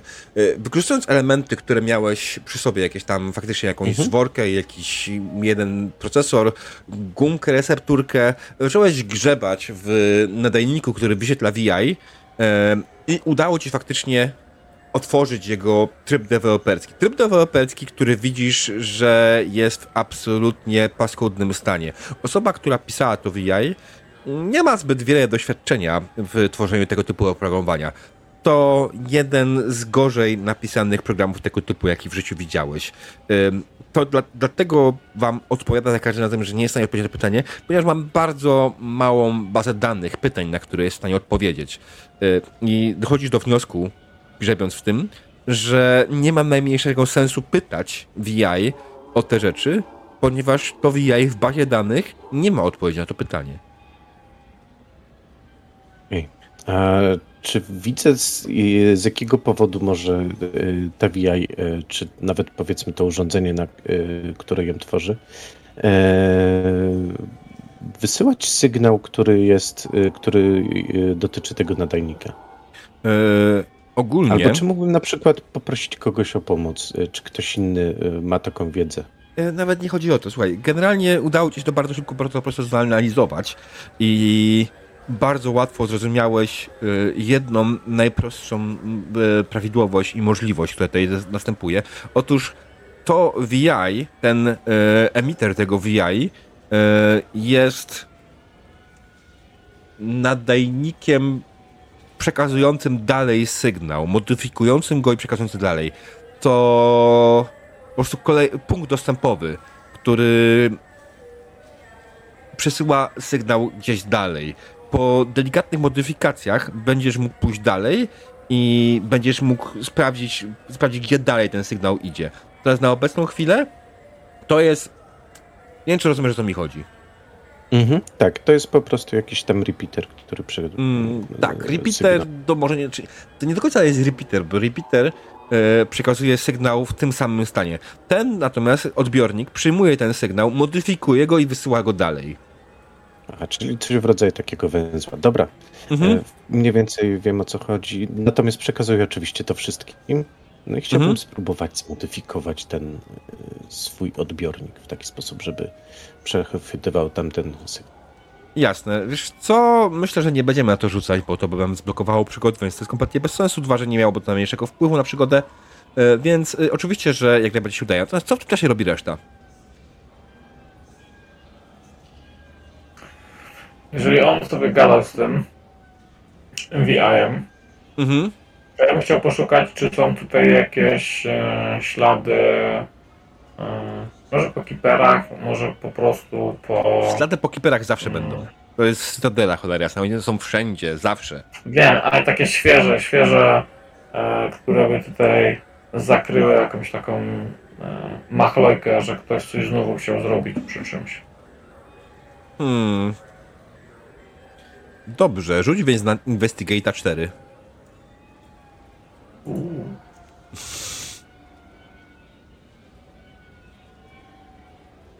To jest jedna z moich mocniejszych umiejętności. Tak, dokładnie. Yeah. No okej, no próbujesz znaleźć tego typu ślady, ale absolutnie tych śladów nigdzie nie widzisz. No, nie jest to chyba twoją mocną stroną poszukiwanie tego typu śladów. Szefie, to może ja spróbuję. Tak, no widzisz, że jestem teraz zmęczony, już dzisiaj późno się robi. Pokaż, co tam się nauczyłeś w szkole nowego. I kiedy Novus zaczyna się przeglądać otoczeniu, szukać śladów, faktycznie po chwili znajduje ślady obecności kiperów. Oczywiście znaleźli ich całą sporą masę, natomiast faktycznie znaleźć świeże ślady obecności kiperów. Jest wymieniony oczywiście jakiś panel z boku. Panel widać, że był się wymieniany. I oczywiście każdy wie, że wymienianie panelów to tylko i wyłącznie kiperzy i nawet nikt nie próbuje odebrać im tego, bo jeśli sami coś wstawią, to kiperzy zaraz to przyjdą i wymienią, więc... I nawet nie wiadomo, nikt nawet nie wie, skąd oni biorą ten sprzęt cały, który wstawiają. Jak oni to robią. To tutaj bym chciał podejść do panelu w takim razie razem z szefem, nie? Bo trzeba zaszpanować, co mi się udało znaleźć i zbadać go, o co chodzi z nim. Okej. Czego dokładnie szukacie? Takie jest pytanie tak naprawdę. Jaki był cel tego testu? Bo do końca nie rozumiem. To znaczy, czy gdzieś może też są jakieś... podobne pluskwy, które... albo w ogóle jakiś sprzęt, który świadczy o przesyłaniu informacji, no i w ogóle, który jest oznaczony jako ten z gangu, nie? Wydaje mi się, że nie. Że macie już konkretnie ten sygnał, który jest tutaj z tym VI-e. Nie bardziej obok niego drugiego jakiegoś przekaźnika, który daje ten sam sygnał. Jesteście jakby nie było w tej samej lokacji wszyscy w miarę. Więc tutaj w okolicy tak naprawdę jasne, że znajdziesz miejsca, w których kiperzy coś tam podmieniali, naprawiali i tak dalej. I nawet świeże takie rzeczy. Natomiast nie, tylko to VI jest tą rzeczą, która nadaje sygnał. Czy jesteśmy w stanie rozkminić, co mogło być powodem tego, że trzeba było wymienić panel, cokolwiek? Szczerze mówiąc, czy ma to jakieś znaczenie? Ty mi powiedz. Wydaje mi się, że absolutnie nie ma to najmniejszego znaczenia. Panele, jakieś tam elementy, kiperzy wymieniają co chwilę i prawdopodobnie większość ludzi nawet nie wie dlaczego. Kiperzy chodzą bardzo niezbradanymi ścieżkami i do końca, poza tym, że wszyscy wiedzą, że zajmują się Cytadelą i dbają o to, żeby Cytadela była w jednym kawałku i się nie rozsypała, tak naprawdę kiperzy są na tyle tajemniczy, że nikt nie wie dlaczego to robią, więc... Okej, bo raczej chciałem zobaczyć, czy były jakieś ślady, że ktoś tutaj z tym temperował i potem kiperzy to naprawili, bo im nie pasowało. Ale jak to nie ma znaczenia, to wracam odpytywanie VI o dziwne rzeczy. Czekaj, jeszcze Mawrak, bo Mawrak się nudzi. Tak, ja się nie nudzi, ja się rozglądam za jakimiś kamerami, nagraniem, skoro w tym miejscu jest VI i w tym miejscu nadaje z tego samego. Więc po prostu zacząć, czy ktoś mógł to podłożyć tutaj, czy ktoś się kręcił. Uroki ciemnych alejek i ciemnych zaułków są takie, że nie ma zwykle w nich kamer, nie ma w nich żadnych miejsc, które mogłoby nagrywać. Co najwięcej, trafili się w tym momencie do tego zaułka, w momencie, w którym on jest pusty. Ale w momencie, kiedy zacząłeś się rozglądać, zauważyłeś, że w waszą stronę kieruje się 4 osobników. Z daleka nie widzisz do końca, kim jeszcze są, natomiast po pewnym momencie naprzód wysuwa się całkiem dobrze zbudowany Drell, 2 ludzi i 1 Turianin. Wszyscy mają na sobie niebieskie zbroje. Dobry wieczór, panowie tutejsi. A wy nie tutejsi. Nie no, bardzo tutejsi. My tutaj za rogiem mieszkamy. Dobra. Co robicie na naszym terenie? Zwiedzamy okolice. Moglibyście zwiedzać w innym miejscu? Nie, dlaczego w innym miejscu? Tutaj jest bardzo przyjemnie taki, wiesz, wiaterek chłodny. W innym miejscu poza tym nie ma tak pięknie inteligentnej wuj Sheparda. Zapytajcie go o cokolwiek. Odpowie. Zawsze zgodnie z prawdą. Daj spokój, zapłaciłem za to gówno tyle pieniędzy i kurwa co? Poczekaj. To jest twoje? Nie chcesz, żeby ktoś dostał w pierdol za sprzedanie ci bubla. Jeśli chciałbym komuś puścić w pierdol za sprzedanie mi bubla, to już dawno bym to zrobił. Wiesz, nie potrzebuję twojej pomocy. Komuś temu byś musiał płacić, a ja to robię z nudów. Czemu uważasz, że musiałbym płacić sobie, chciałbym komuś puścić w pierdol? Będziesz sobie brudził ręce. Lubię brudzić sobie ręce. I ja to szanuję. Czyli dałeś się zrobić bez mydła. Szefie. Taka prawda. No. Jak to w ogóle sprzedaje takie rzeczy? Czemu sugerujesz, że w ogóle miałbym ci przekazać taką informację? Przyglądam. Jestem fanem Sheparda, w sensie chciałbym sobie taką sprawić do domu. Ja też. Chciałbym, żeby mi zawsze odpowiadał w taki sposób, że nie rozumie. Rzućcie sobie na raport na poziomie trudności 4. Jeden z was, nie wszyscy. To kto ma najwyższy? Pewnie Thorin. No ja mam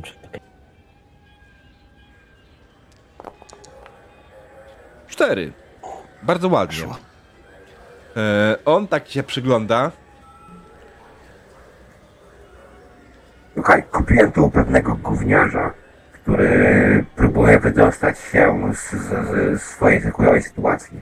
Bardziej wiedziałem, że robi mu przysługę, niż żeby kupować coś, co jest wartościowym produktem. Ale nie wiedziałem, że to aż takie gówno.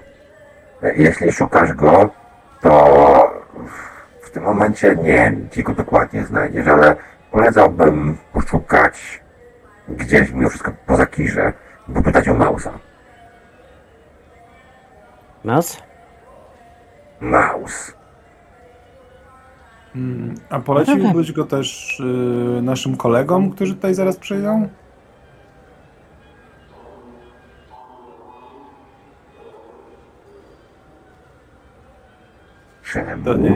Do twoich ludzi jakby co, no. Nie no, bo słuchaj, mówisz, że to nie nasze miejsce. Nam się tutaj podoba. Lubimy to VI. Nasi koledzy też będą pewnie zainteresowani, więc oni nie lubią ludzi w niebieskich pancerzach, więc... Powiedział człowiek w niebieskim pancerzu. Ej, on nie jest niebieski, dobra? On jest wyblakło-błękitny. A mój jest błękitny. Jak słońce. Możecie o kolorach porozmawiać kiedy innym. Razem. Panie kolego. Myślę, że młody nie ma co z nimi wchodzić. Myślę, że nie ma co z nimi wchodzić w dyskusję, no jeju, no. Są tacy uparci, no to nie wiem, może trzeba im pokazać, jak wyglądają nasi koledzy, jak się zachowują, to wtedy zrozumieją, że przyjdzie ktoś gorszy, ktoś jeszcze większy, bardziej uparty, nie chcący słuchać ich. Znaczy prawdopodobnie moi koledzy chcieli powiedzieć, że dziękuję za informację i wypierdalać stąd. Dobrze, szefie? Elegancko. Chcesz, żebym wypierdalał z swojego terytorium. Myślisz, że jesteś C-Seciem i wszystko ci wolno, bo jesteś C-Seciem. Czy brakuje ci piątej takty? Jak on tam prowadzi swój monolog, to ja idę po prostu w kierunku gdzieś taksówki, transportu, czegokolwiek. Naprawdę nie mamy na to czasu. A ty... I tak patrzę, że na tego Drella, no bo Drell to wiadomo chudzina. Ty przypakuj trochę, bo to wstyd. I idę stamtąd. Dobra, nieważne. Na co czekacie? Zawijamy manżur. Tak, idziemy. Udało mi się to przekonfigurować. Ciekawe, czy kropka się pokryje z Mouse'em. Czy mogę zrobić głupią rzecz? Zawsze. Bo jak oczywiście powiedziałem, że odchodzę i słyszę za sobą, że a wy na co czekacie, dołączcie do kolegi, to zatrzymuję się mentalnie w miejscu i chcę zaszarżować na tego Drella, ale zatrzymać się tam kilka centymetrów przed nim. Żeby zobaczyć właśnie, czy ktokolwiek zareaguje, bo no, nie ukrywajmy, walka nie jest kompletnie potrzebna, ale żeby zobaczyć, czy... Masz ABS-y? Rzuć sobie na walkę. Ja też sobie rzucę na walkę. Skoro nie chcę brudzić sobie rąk, to zobaczymy, czy... 6. Nie, 4, sorry. 2. 6 tak? To było moje. Okej, dobra. Dobrze, no więc zaszarżowałeś na Drella, chciałeś przed nim wyhamować, ale nawet nie musiałeś tego robić, ponieważ Drell z winnym ruchem jedną nogą odbił się od ziemi, przeskoczył nad tobą, dotykając twojej głowy, zrobił przewrót nad twoją głową i stoi za tobą. Spogląda na ciebie. Coś chciałeś zrobić, kolego? Kroganin taki uśmiechnięty. Lubię cię. I idę stamtąd. Drell tylko macha ręką, spogląda na całą resztę, pokazując wam, żebyście dołączyli do swojego kolegi i cierpliwie czeka. No dobra. Chodźmy, szefie. Nic tu po nas. Oczywiście Thorin w tym czasie jak najbardziej przekonfigurował swój nadajnik, więc nie będziemy mieli najmniejszego problemu podążyć dalej za sygnałem. Czy właśnie chciałem się upewnić, czy to VI jest już nam niepotrzebne, żeby dalej podążać za sygnałem? Tak, to VI wam jest niepotrzebne, żeby podążać dalej za sygnałem, ponieważ Thorin przekonfigurował swoją maszynę robiącą ping do ucha, tak, okay, aby podążała za zmodyfikowanym sygnałem wysyłanym przez VI. To VI oczywiście musi być aktywne, żebyście mogli dalej podążać. Chciałem się jakby kulkę mu strzelić, żeby się nie musiał męczyć z VI, ale no w takim razie, no dobra, to bez. Jasne. Taka propozycja: osoba, która będzie stała za tym całym pingiem, musi nazywać się Mr. Pong. Hello, Mr. Pong, ping nas do pana doprowadzi.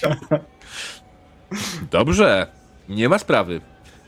Okej, słuchajcie, myślę, że to jest moment, żeby zrobić sobie krótką przerwę. To wy na to? Dobrze. Jak najbardziej. Oczywiście, na małego zawsze. Diabeł tkwi w szczegółach. Okej, to drodzy widzowie, idziemy na krótką przerwę, zaraz wracamy. Po stronie pana Ponga. Dzień dobry, witamy was po krótkiej przerwie, drodzy widzowie. Mam nadzieję, że nie usnęliście podczas tej przerwy. Skończyliśmy w momencie, kiedy nasza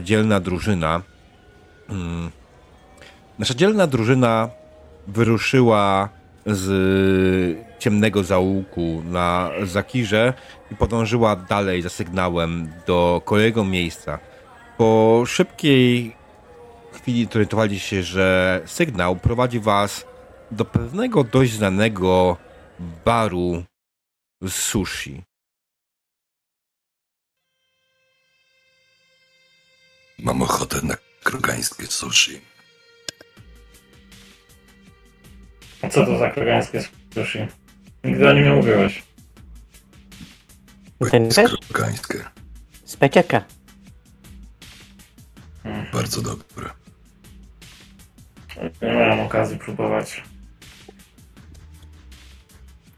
To tylko się cieszę. Dobre dla prawoskrętnych, czy nie? Powiem tak.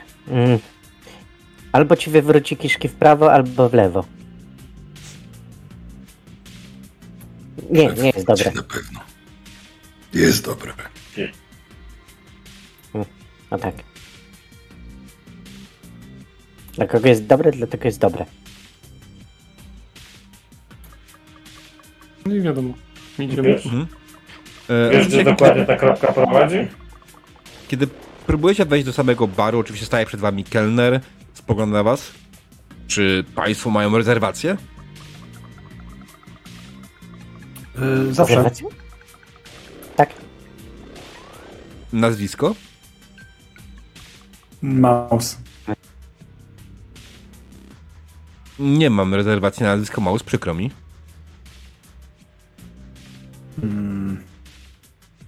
A na nazwisko jesteśmy z C-Sec i lepiej nas wpuść? Czy mają państwo nakaz? A na nazwisko Pong?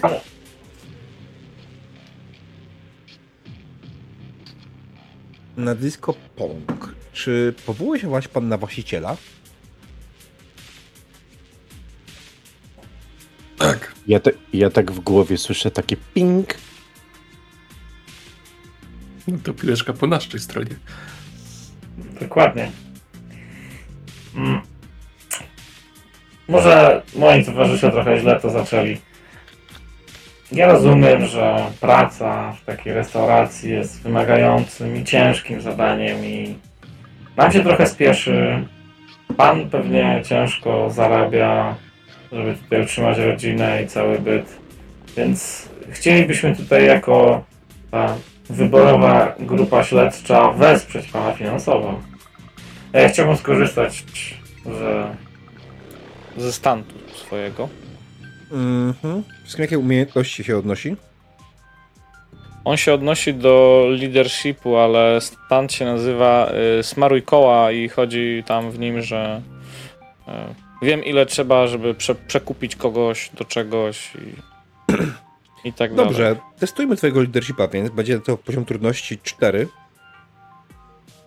Mhm, ja zrzucę na tym stancie, nie? Żeby tam... Mhm. Jasne, żeby liczyło. No.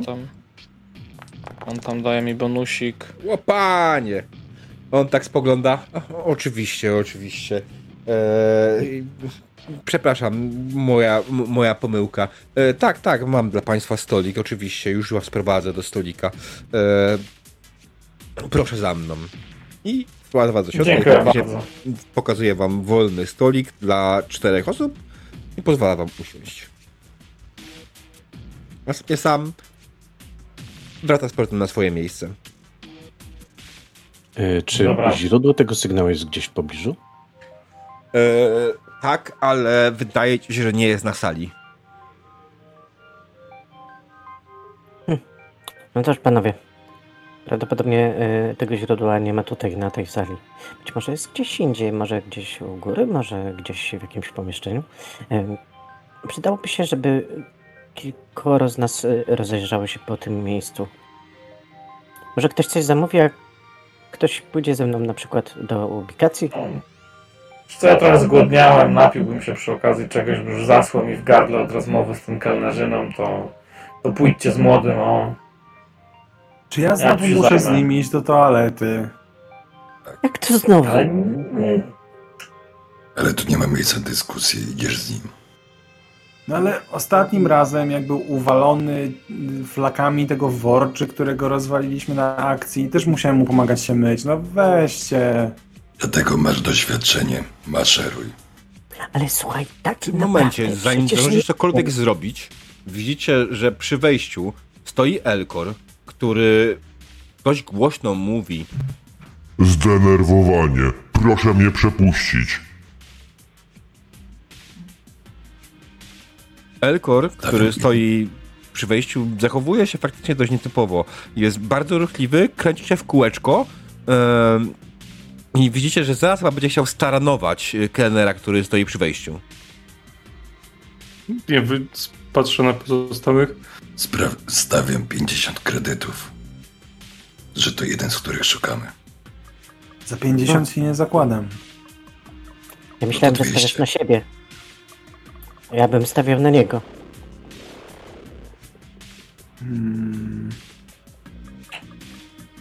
Dobra. Albo toaleta, albo Elkor. Co wybierasz? Pewność siebie. Chodźmy do toalety. Zażenowanie. Młody. Wow. Dobra, ale może dobra. Może jak się nauczyć młody w toalecie pracować, to będą z siebie jacyś oficerowie. Chodź, Mawrak, idziemy zobaczyć, czy to jest ten Elkor. Parsknąłem śmiechem po prostu tylko. Thorin, wypiszemy numer do szefa w toalecie. Tak. Zresztą... Wypiszemy gorący Turianin w twojej okolicy. A to jest bardzo dobry pomysł. Poza tym, wiesz co, nie martw się, on też zaczynał od toalety. A ja bym chciał wykorzystać przy okazji, jak nie odchodzę i się rozdzielamy, stanta, który się nazywa telepatyczna więź, telepathic link, która umożliwia obraz pomiędzy, więc chcę zobaczyć to, co widzi młody, żeby się jednak ogarnął. Więc oni też przy okazji będą mieli podgląd do tego, co się dzieje z Elkorem. Pokaż mi to. Telepathic link, biotics. A tu nie ma opisu. Ma opis, tylko klikasz w kwadracie. Tak, wiem, ale mi chodziło, że wyrzucę przy tym, czy na przykład się pojawi, ale się nie pojawi. To jest na tej samej planecie, jeżeli jest, nie ma problemu, więc to jest jakiś chory zasięg. Mhm. Tylko pytanie jest, tutaj pisze...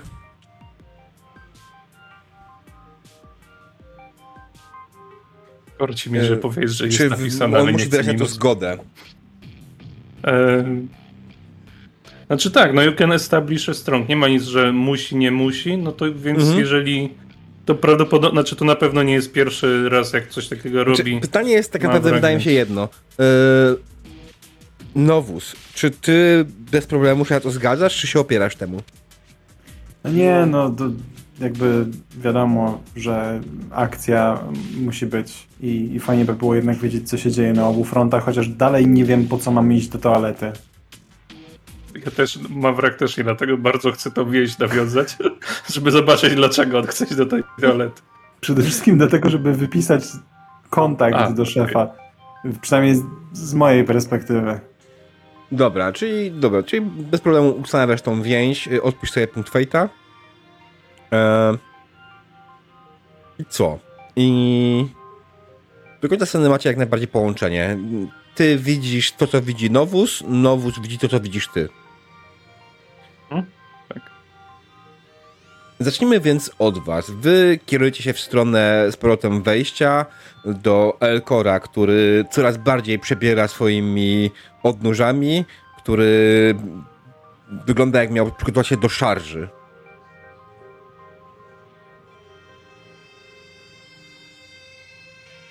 Mawrak. Tak, prewencyjnie się zapytam. Dałbyś mu radę utrzymać go? Ale wiesz, nie podpuszczam cię, ale... Wiesz, że przemoc to nie jest rozwiązanie. Oczywiście, że tak. Dobrze, to jest odpowiedź, którą chciałem potwierdzić tylko sobie u ciebie. W tym momencie, kiedy to potwierdzasz, Elkor faktycznie wziął rozpęd i staranował wejście do lokalu, staranował kelnera, który stał przy nim, który przed chwilą was wpuścił, i biegnie prosto w stronę Mawraka. No to ja szarżuję w jego stronę. Z okrzykiem... Z agresją, z drogi.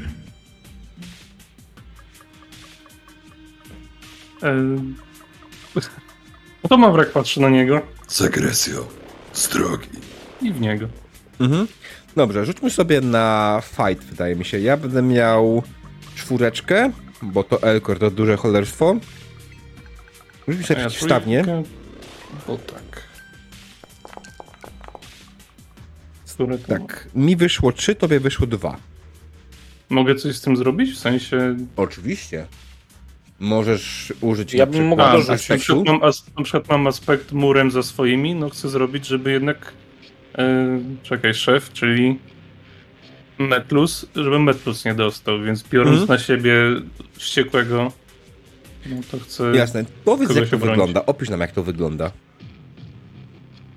Biegnie w tobie wielki, rosły Elkor, tak? Dojrzały, pełen siły, pochodzący z planety, w której jest o wiele większa grawitacja niż w większości planet.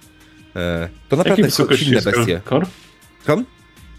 Jakiej wysokości jest Elkor? Wydaje mi się, że jest trochę wyższy od ciebie, plus jest na pewno większy od ciebie całościowo. Dobra, no to jeżeli jest wyższy, jesteśmy w restauracji, no to widząc, że Elkor jest wściekły i drze się z drogi, Mawrak patrzy w jego stronę, tylko jest, w końcu będzie akcja. Biegnąc w jego stronę w ostatnim możliwym momencie wskakuje na krzesło, na jakiś stół i chce ze stołu zrobić właśnie typowy taki rzut wrestlingowy, że jak najbardziej się odbić w jego stronę. I chce go przewrócić na ziemię. Jasne, bez problemu przewróciłeś go na ziemię, przytrzymałeś go, Elkor cały czas się rzuca. Z agresją, puść mnie, z agresją, puść mnie. Wyciągam strzelbę i tylko przystawione do głowy. Spokój. Elkor nie wygląda, jakby miał się uspokoić. Cokolwiek do niego mówisz, do niego nie trafia. Na czystą logikę można go ogłuszyć, no nie, skoro ma... Tak, możesz go ogłuszyć jak najbardziej, na czystą logikę. Chcę go to strzelbą, którą wyciągnę, spróbować ogłuszyć. Żeby on po prostu się zasnął na chwilę. Rzuć sobie jeszcze raz na fajta. To będzie poziom trudności 4. Pięknie. Elkor oberwał solidnym ciosem od Mawraka prosto gdzieś tam w głowę i po chwili faktycznie tylko słyszycie agresją, puść mnie. i stracił przytomność. W tym samym czasie, w toalecie, Thorin i Novus. Co dokładnie robią Thorin i Novus? Generalnie Thorin wchodzi tylko do toalety po to, żeby Novus mógł się wyżyć, bo raczej kropeczka wcale w toalecie się nie zatrzymuje chyba. I po prostu opieram się o zlew, czy tam o coś i patrzę, jak Novus coś tam bazgrze. Tak, ja wypisuję numer do szefa z napisem gorący Turianin w swojej okolicy, zgodnie z planem. Potem kopię w tą toaletę z jakiegoś powodu i mówię, zawsze muszę być wysłany do gównianej roboty. Tylko wiesz, że to wyjście do toalety to było tak dla zmyłki, a tak naprawdę idziemy w zupełnie inne miejsce, prawda? To gdzie ty chcesz iść? Do tej kropki. Gdzieś u góry, może gdzieś poszukać. Sygnał wydaje się, jakby dochodził z kuchni. Kuchni. Jeżeli masz taką potrzebę, możesz się jeszcze wypróżnić, zanim tam pójdziemy. Pisnął. Jeśli... Nie, chodźmy. Nieważne. To... Nie no warto. To. Dobrze. Załatwiłeś wszystko, co chciałeś? Poczekaj. Jeszcze doskrobuję takie serduszko tuż obok tego numeru. Dobra, teraz możemy iść. Wiesz co? Ja bym jeszcze na twoim miejscu przebił go strzałem. Ludzie mają taki zwyczaj, że... Zresztą, jak chcesz. Ty to masz łeb. No tam jest dorysowane. Okej, myślę, że idziemy w kierunku kuchni. Mhm. Tak jest, składamy się. Jasne, wejście do kuchni jest tak naprawdę zaraz obok wejścia do toalety, stąd też to nie było wcale takim pomysłem. Oczywiście wejście do kuchni jest otwarte. Natomiast faktem po drugiej stronie są ludzie, którzy prawdopodobnie zaraz po waszym wejściu zareagują na to. Czy chcecie tam wejść tak po prostu, czy zrobić to jakoś inaczej? Czy w kuchni jakimś cudem pracują Turianie? To nie jest jakoś specjalnie turiańska, ale wydaje mi się, że mogą. To ja chcę zwinąć fartuch Sushi Mastera, założyć sobie i wejść do środka. No, dla Torina myślę, że też się jeden znajdzie. Dobra. To znaczy, ja myślałem, żeby zrobić to trochę inaczej. Po prostu wchodzimy jako C-Sec, wyciągamy nasze legitymacje, mówimy sanepid. Sanepid. I robimy swoje. Space sanepid to jest po prostu straszne. To które podejście wybieracie? Od tego będzie zależało, że będziemy testować. Not both. W sensie ja udaję Sushi Mastera i idę tam się gdzieś przekradać, a ty możesz robić sanepid. Tylko wtedy musisz mi dać maszynę do robienia ping. Tylko czy powiedzmy moje słuchawki będą pasowały na twoją głowę? Ale dajmy na to, że... Dobre pytanie, pojęcia. Bierzesz. Okej, Novus, ty byś musiał rzucić 2 na Deceit. Dobrze. Już patrzę, sekundkę, tylko kartę zgubiłem. O, tu jestem. Czekaj, gdzie to jest? O, tutaj jest. No nie udało ci się. Nie udało ci się dorwać żadnego... Nie, udało ci się dorwać fartuch i próbowałeś na twardziela wejść, na pewniaka wejść do kuchni, ale w momencie, do którego się zaczęło, chwila. Kim ty jesteś? Co tu robisz? Ty nie jesteś jednym z naszych pracowników. To bym chciał użyć punktu Fate, znaczy aspektu po prostu, który mam, że tutaj się nic nie dzieje, róbcie swoje dalej, taki trochę crowd control. Więc ja chcę po prostu wykręcić z tego, że nie, spokojnie, ja tutaj pracuję, ja się znam na rzeczy i żeby, wiesz, nikt na mnie nie zwracał uwagi. To trochę nie pasuje do tego, co ci właśnie przedstawiłem. Bo ktoś już się przyłapał na tym. Ja biorę noże do sushi i zaczynam tam kroić sushi, rybę, zawijać. I w ogóle nie wiem, jak się robi sushi. Robię roll. Rolujesz, dobra. Wiesz co, okej, po chwili ta osoba... A, dobra, może faktycznie jest nowy. Spróbuj. Daję. Okay. A ty, Ryczy, mówiłeś, że wtedy wchodzisz na Sanepid, tak? Z odznaką. Myślę, że to będzie faktycznie test raportu, na poziomie trudności też 2. Jako, że masz raport 4, jest bardzo mała szansa, że ci się nie uda. Ale rzućmy, może jakimś cudem.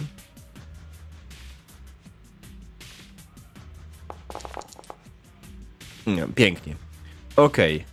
I faktycznie, kiedy najpierw wszedł do kuchni wszedł Novus, ty za chwilę wchodzisz za nim jako faktycznie przedstawiciel C-Secu z odznaką na wierzchu. Spokojnie, to tylko rutynowa kontrola, tak? Albo jak tam chcesz to powiedzieć? Odejść od garów sanepid.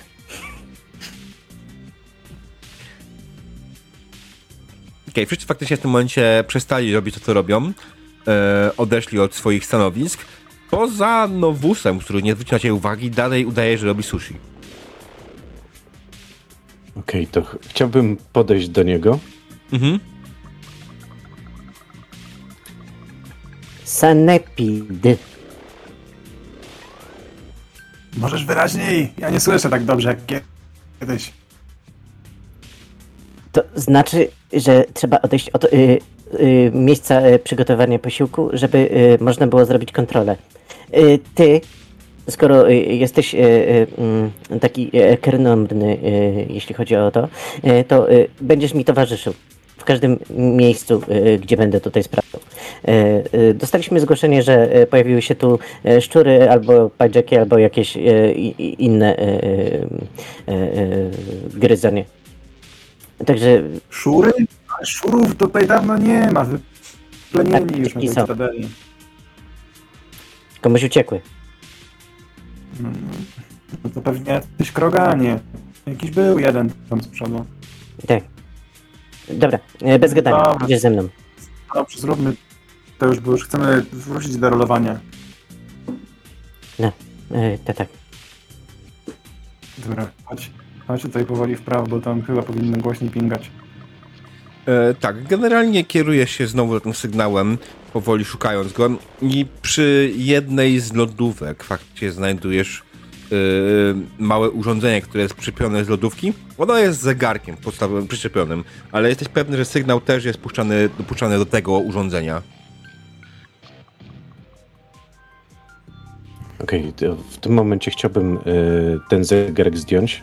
Jeżeli ktoś obserwuje, to tylko mówię, że szukam też przy okazji robactwa. No i co, jak wszystko, to wszystko. Kompleksowa usługa. Kontrola, znaczy się. I sprawdzam, czy w tym zegarku nie ma przypadkiem kolejnego, nie wiem, jakiegoś przekaźnika, węzła, czy jakkolwiek tak zwał, Okej. Po krótkiej analizie oczywiście znajdujesz w tym urządzeniu kolejny przekaźnik, który jak najbardziej znowu modyfikuje sygnał, puszcza go dalej. Nie mogło być tak prosto, żeby to w tym miejscu, do tego miejsca dochodziło. I oczywiście możesz zmodyfikować twoje piękne urządzenie do robienia ping po to,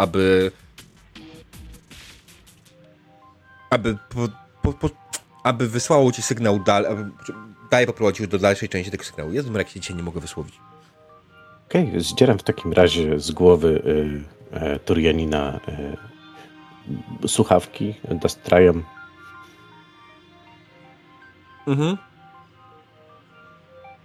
No i... To co? To jesteśmy gotowi, żeby iść dalej. Patrz, znów robi ping. Dobra, ale to wiesz, tak dla niepoznaki mnie wyprowadź, powiedz. Nie wiem, że mam brudne szpony czy coś i nie mogę rolować już. Dobra, a mogę cię wykopać? Następny. Za dużo przebywasz z Kroganinem. No dobra. Okej, w takim razie, ponieważ to są drzwi takie uchylne, no to wykopuję Novusa z miejsca, w którym jestem, tak żeby wszyscy widzieli. Nie za silnie, żeby się mu tam nic nie stało, ale wykopuję i wychodzę z... Ty przyniosłeś tutaj te robactwa oraz to wszystko. To przez ciebie. Generalnie jesteś zawieszony w możliwości pracy. Masz cofnięte pozwolenie z Sanepidu. Ała, mój kijek! No co ty się nadziałaś? I czym? Dobra, chodź już Torin po prostu. Wychodźmy, myślę, że już nas nie słyszą. Tak, kiedy wychodzicie z kuchni, widzicie faktycznie scenę, w którym momencie jak Mawrak nokautuje Elkora na ziemię.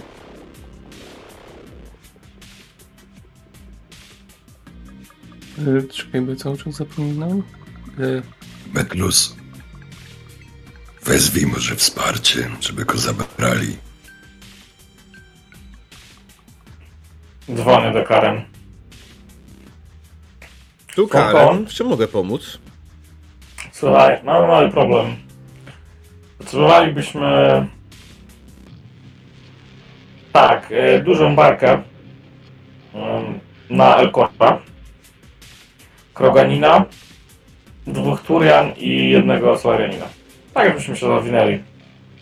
O Jezus Maria, co byście zrobili tym razem? Mamy dziwnie zachowującego się Elkora. O! No to ciekawe. Staranował tutaj kelnera, prawie rozdał drinka. No ale Mawrak zdążył go złapać i wiesz, no, jakoś tam ogarnął sytuację, więc no przydałoby się go wziąć na komisariat, pytać coś tego. Jasne, nie ma sprawy, już wysyłam. Będzie tam za 5 minut. Dzięki, słonko. Super. Na szczęście, szefie. Ostatnim razem mi powiedziała, że ostatnia parka już odpłynęła 17 minut temu. Ach. Od 20:37. Ale to musisz się nauczyć takiego wiesz, takiego no... wdzięku, no. Jeszcze ci go brakuje trochę, no. Swoją drogą właśnie, chciałbym przeszukać Elkora.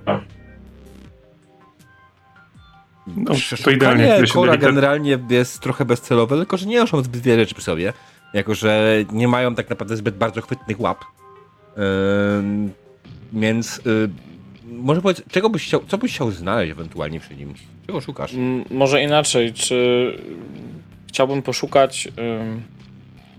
Może ma jakieś nacięcie na skórze, jakieś miejsce po strzałce, gdzie mu ktoś coś zaaplikował. Jedyne nacięcie na jego skórze jest na jego skroni, gdzie wyrwał od Mawraka. Aha, okej. Okay. A ewentualnie jakieś... Nie, no jak mówisz, że nic nie ma, to nie będę na siłę robił rzutu, nie? Żeby to znaczy, no wiecie, no standardowe, numer do głównego złego, kto jest tym głównym złym, no takie tam detale. Ale jak w takim razie, jeżeli Metellus podchodzi przeszukać, to się odsuwam i tak podchodzę do Novusa. Widziałem, co napisałeś. I wyciągam rękę, żeby żółwia zbić po prostu. Tak z uśmiechem pod nosem.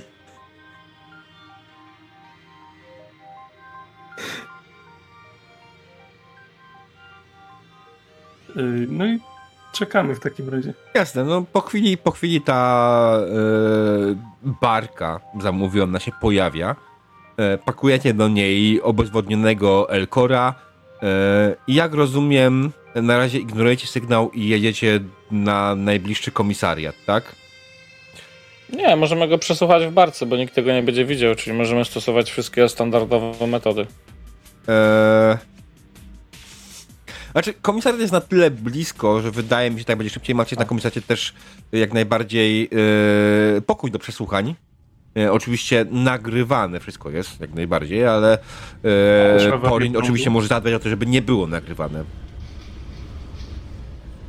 Pod warunkiem, że go przekonacie. Dobrze.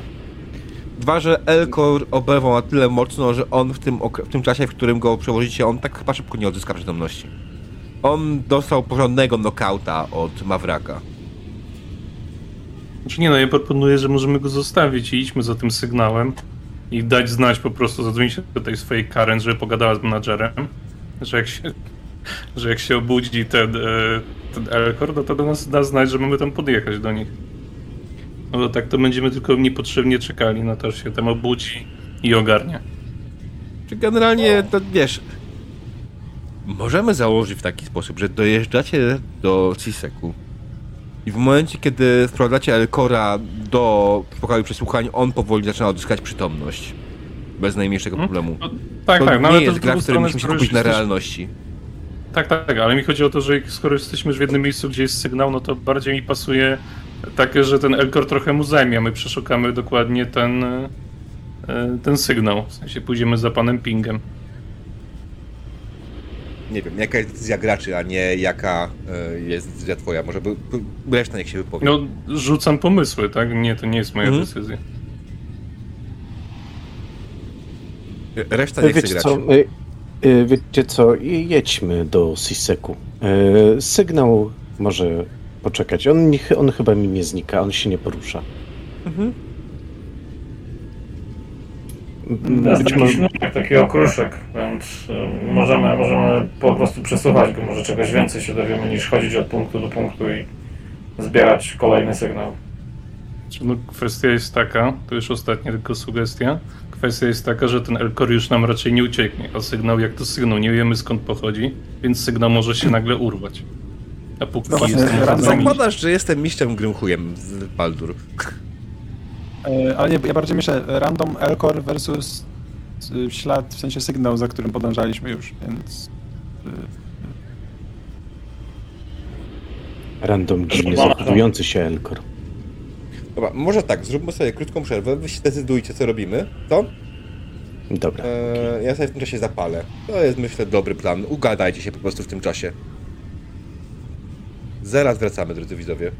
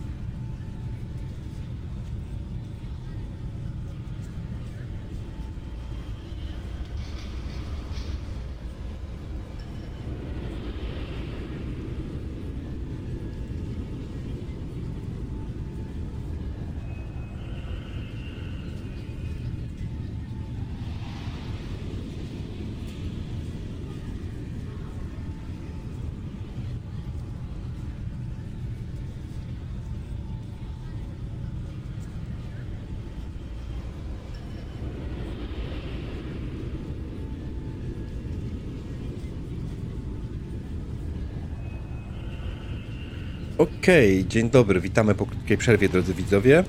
Skończyliśmy w momencie, kiedy nasza drużyna odstawiła obezwładnionego Elkora na stację, na posterunek, a następnie zadecydowała, aby co dalej? Podążyć za sygnałem. Podążać za kropką. Podążać za kropką, okej. Podążacie dalej za sygnałem, który skierował was w miejsce, którego się zupełnie nie spodziewaliście. Sygnał doprowadził was do prezydium.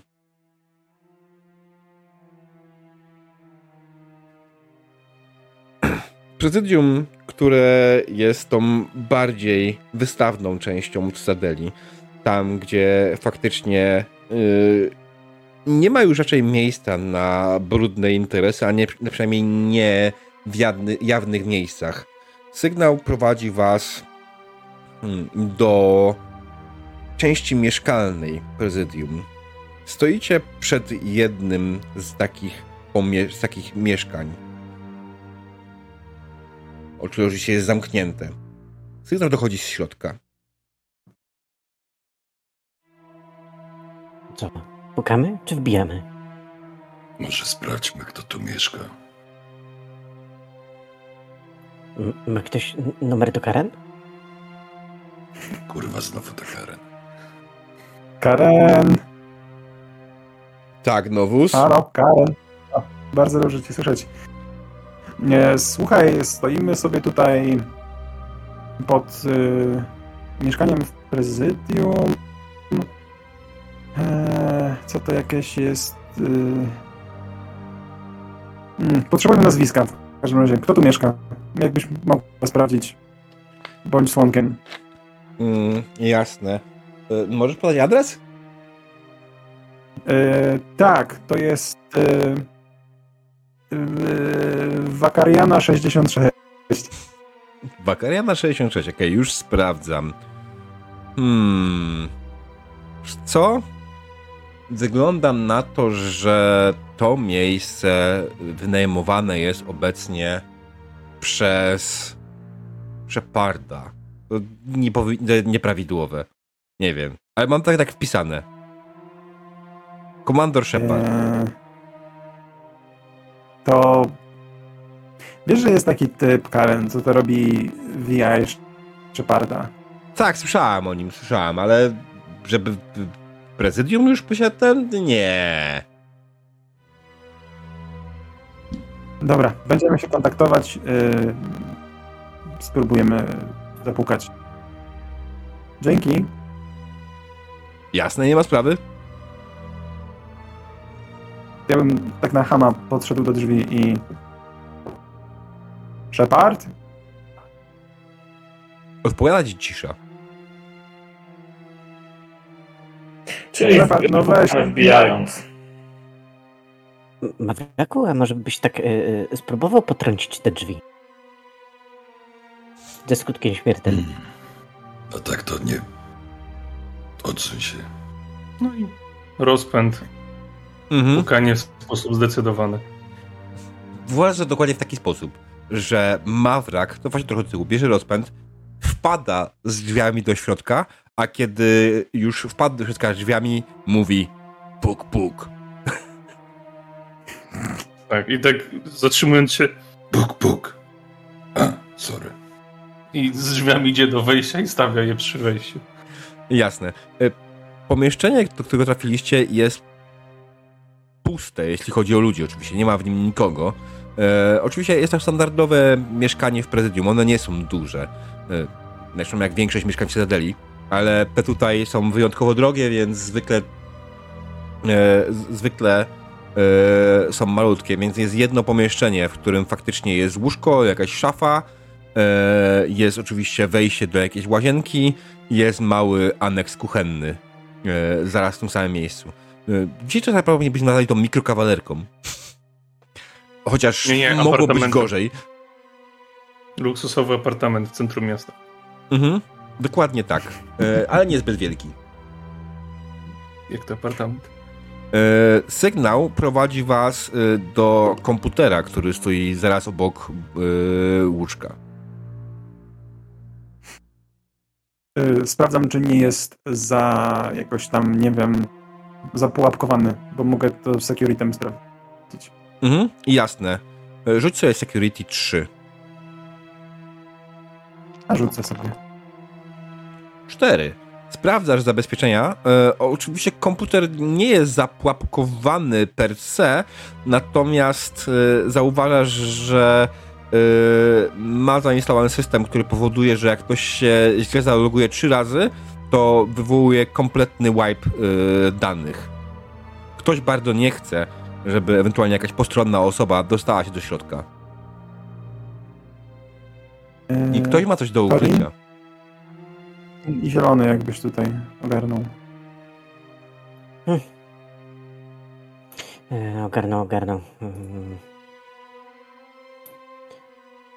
Dobra. 3 razy maksymalnie.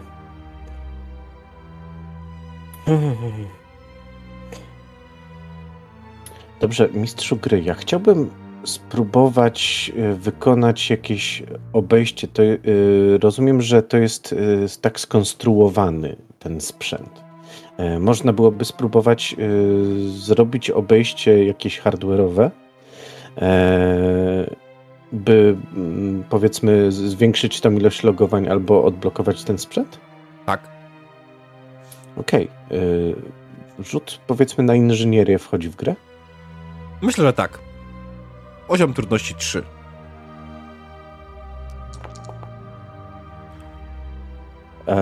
Okej.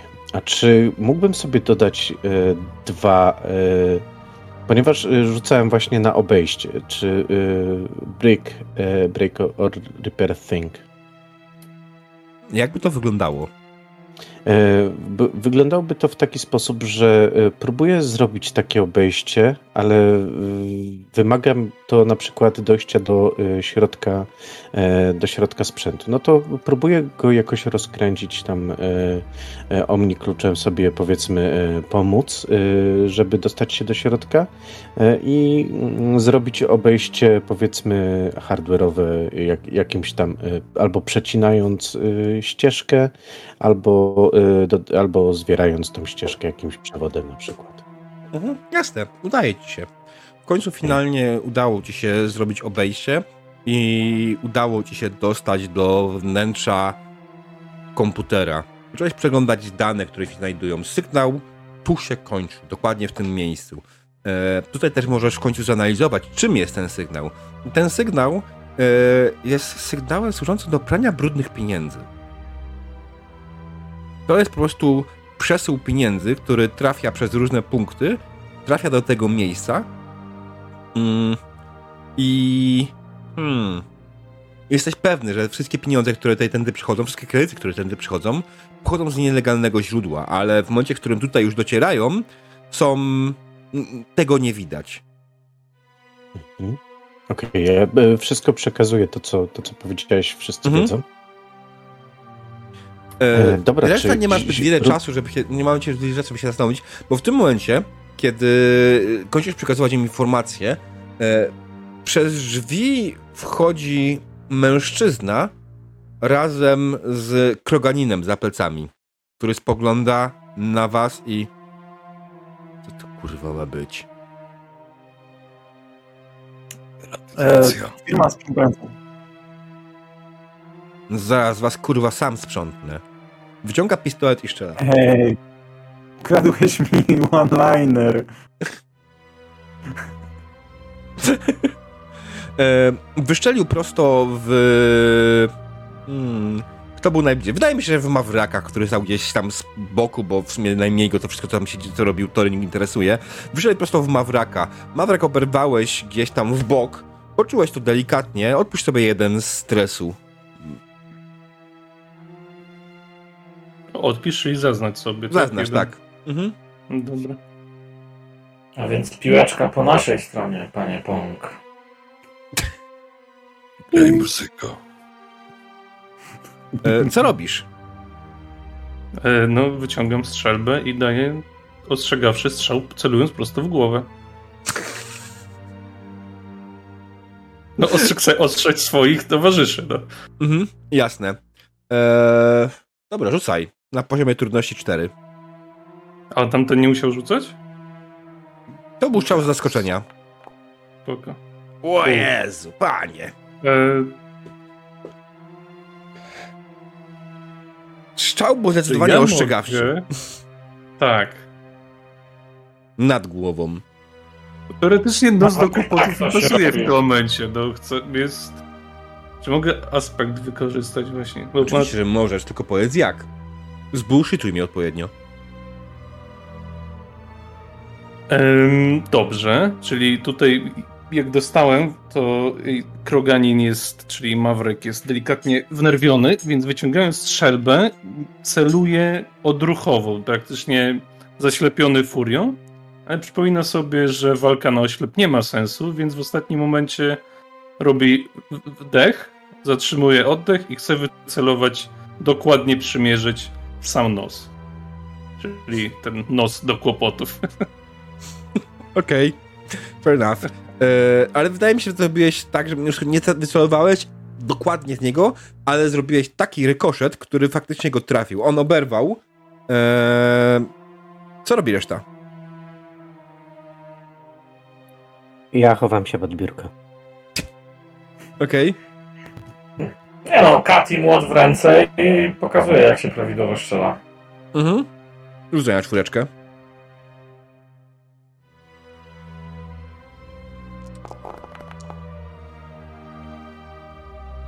No nie umiesz chyba jednak strzelać.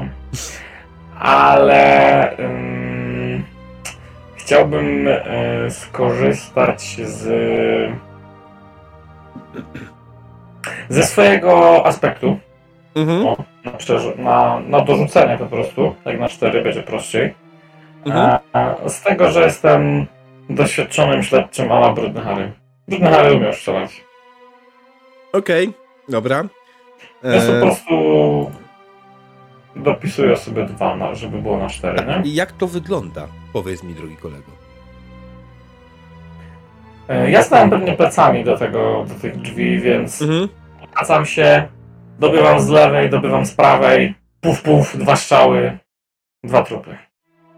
No to może niekoniecznie trupy, ale jak najbardziej trafiłeś 2 razy. Tak jest.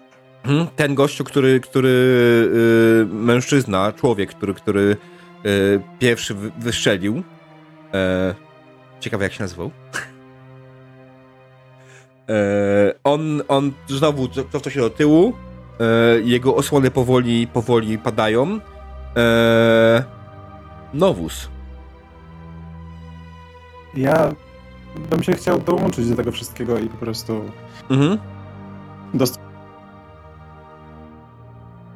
No ja bym chciał, bo panu padają osłony powoli, prawda? Tak. Dobrze zrozumiałem, sorry, by się rozproszyłem. No, ja bym chciał jeszcze w niego władować trochę. Be my guest. Powiem trudności 4. Dobrze. Tyk. Jaki piękny strzał.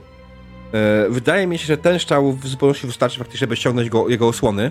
On w tym momencie zaczyna się powoli wycofywać na z góry upatrzoną pozycję za swojego Kroganina. Kroganina, który w tym momencie faktycznie zaczyna szarżować i szarżuje prosto na Mawraka. I mamy znowu piękne starcie Krogan. Ty będzie wyrzucać akurat. On ma 4 w walce, bo jest Kroganinem oczywiście, więc nie może mieć mniej. A to ja mam 3.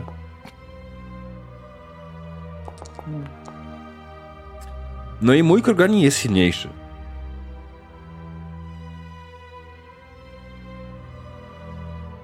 Chyba, że coś z tym zrobisz.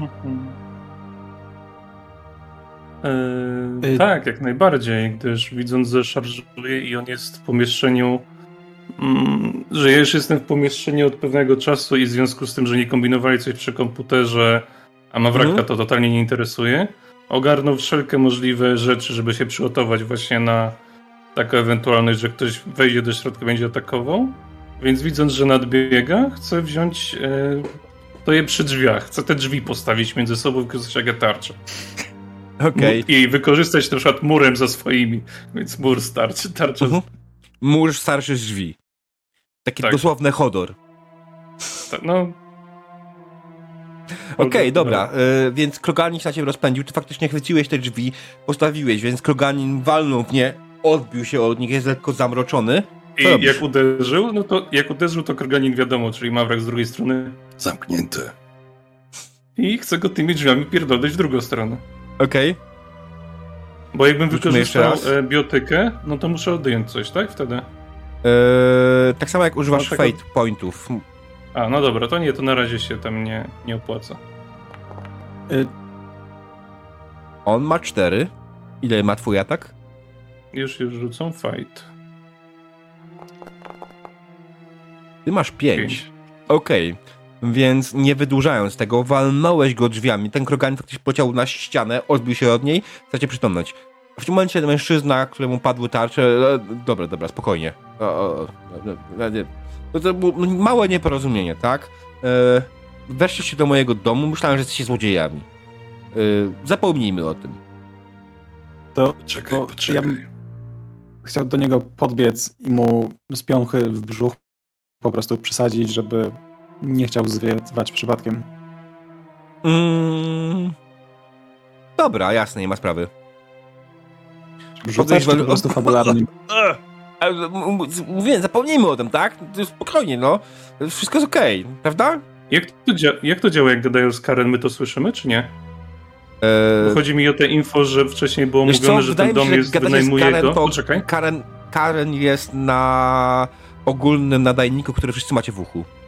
A, okej, no to git. No bo wcześniej była informacja, że to jest wynajmowane na Sheparda, skoro on mówi, że to jest jego dom. No na Sheparda on raczej nie wygląda. No, zdecydowanie nie. No to w takim razie podchodzę do niego, tak przyklękam, no bo jak on jest dosłownięty w brzuch, to jeszcze się schylił. To jest duża różnica wzrostu. Od kiedy nazywasz się Shepard? Ten dom jest wynajmowany przez niego.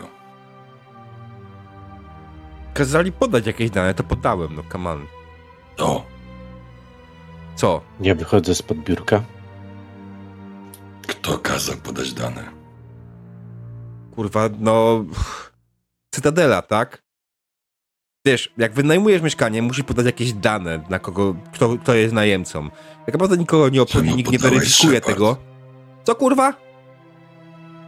Czemu podałeś Shepard? Bo, kurwa, potrzebowałem jakiegoś nazwiska. Czy ty ten w głowie nie masz mózgu? Biorę drzwi, napierdalam Kroganina, patrząc się na tego człowieka. Znaczy, w sensie napierdalam, raz go tam uderzę, żeby było... że nie żartujemy. I co to ma zrobić? Ty też chcesz. Strzelam mu w stopę. A proszę bardzo. Będę miał dodatkowe nagrania, żeby pokazać brutalność policji. Nie ma sprawy. Jesteś aresztowany w związku z praniem brudnych pieniędzy. Nic na mnie nie masz. Owszem, mam. To, co jest na twoim komputerze, wystarczy dla sądu rady. Spogląda na ciebie. Chcę mojego prawnika. Za późno. Masz prawo nic nie mówić? Spodziewajmy się sprawy o brutalność. No? Prawnik to jest ten, co leży pod drzwiami. Nie, to mój ochroniarz, którego zaatakowaliście bezprawnie. W ogóle wtargaliście bezprawnie do mojego domu. Czy macie nakaz? Zawsze mamy nakaz. W momencie, kiedy strzelasz pierwszy do funkcjonariuszy z Zizegu, nie masz praw. Więc zamknij mordę, albo zaraz ją stracisz. Owszem, ma prawo nic nie mówić. Lepiej nic nie mów. On w tym momencie faktycznie już milczy. Czeka tylko, aż go przetransportujecie. Myślę, że to jest ten moment, w którym skończymy sesję i przejdziemy do epilogu. Kiedy zgarnęliście Domino, bo tak się nazywał człowiek, którego zgarnęliście, szybko wyszło na jaw, że faktycznie był on zamieszany w jakąś akcję prania brudnych pieniędzy. Sygnał, który był przesłany, powodował dziwne zachowanie u Elkorów. Kiedy zniknął, Elkorzy wrócili do normy. Przestali być agresywni, przestali dziwnie się kręcić w kółeczko i wysłali dużo zapytań, co to dokładnie miało być, dlaczego, kto tego, do tego w ogóle dopuścił. Ale oczywiście to już nie jest wasz problem, to nie jest sytuacja, którą wy musicie tłumaczyć. To sytuacja, której się muszą tłumaczyć wasi przełożeni.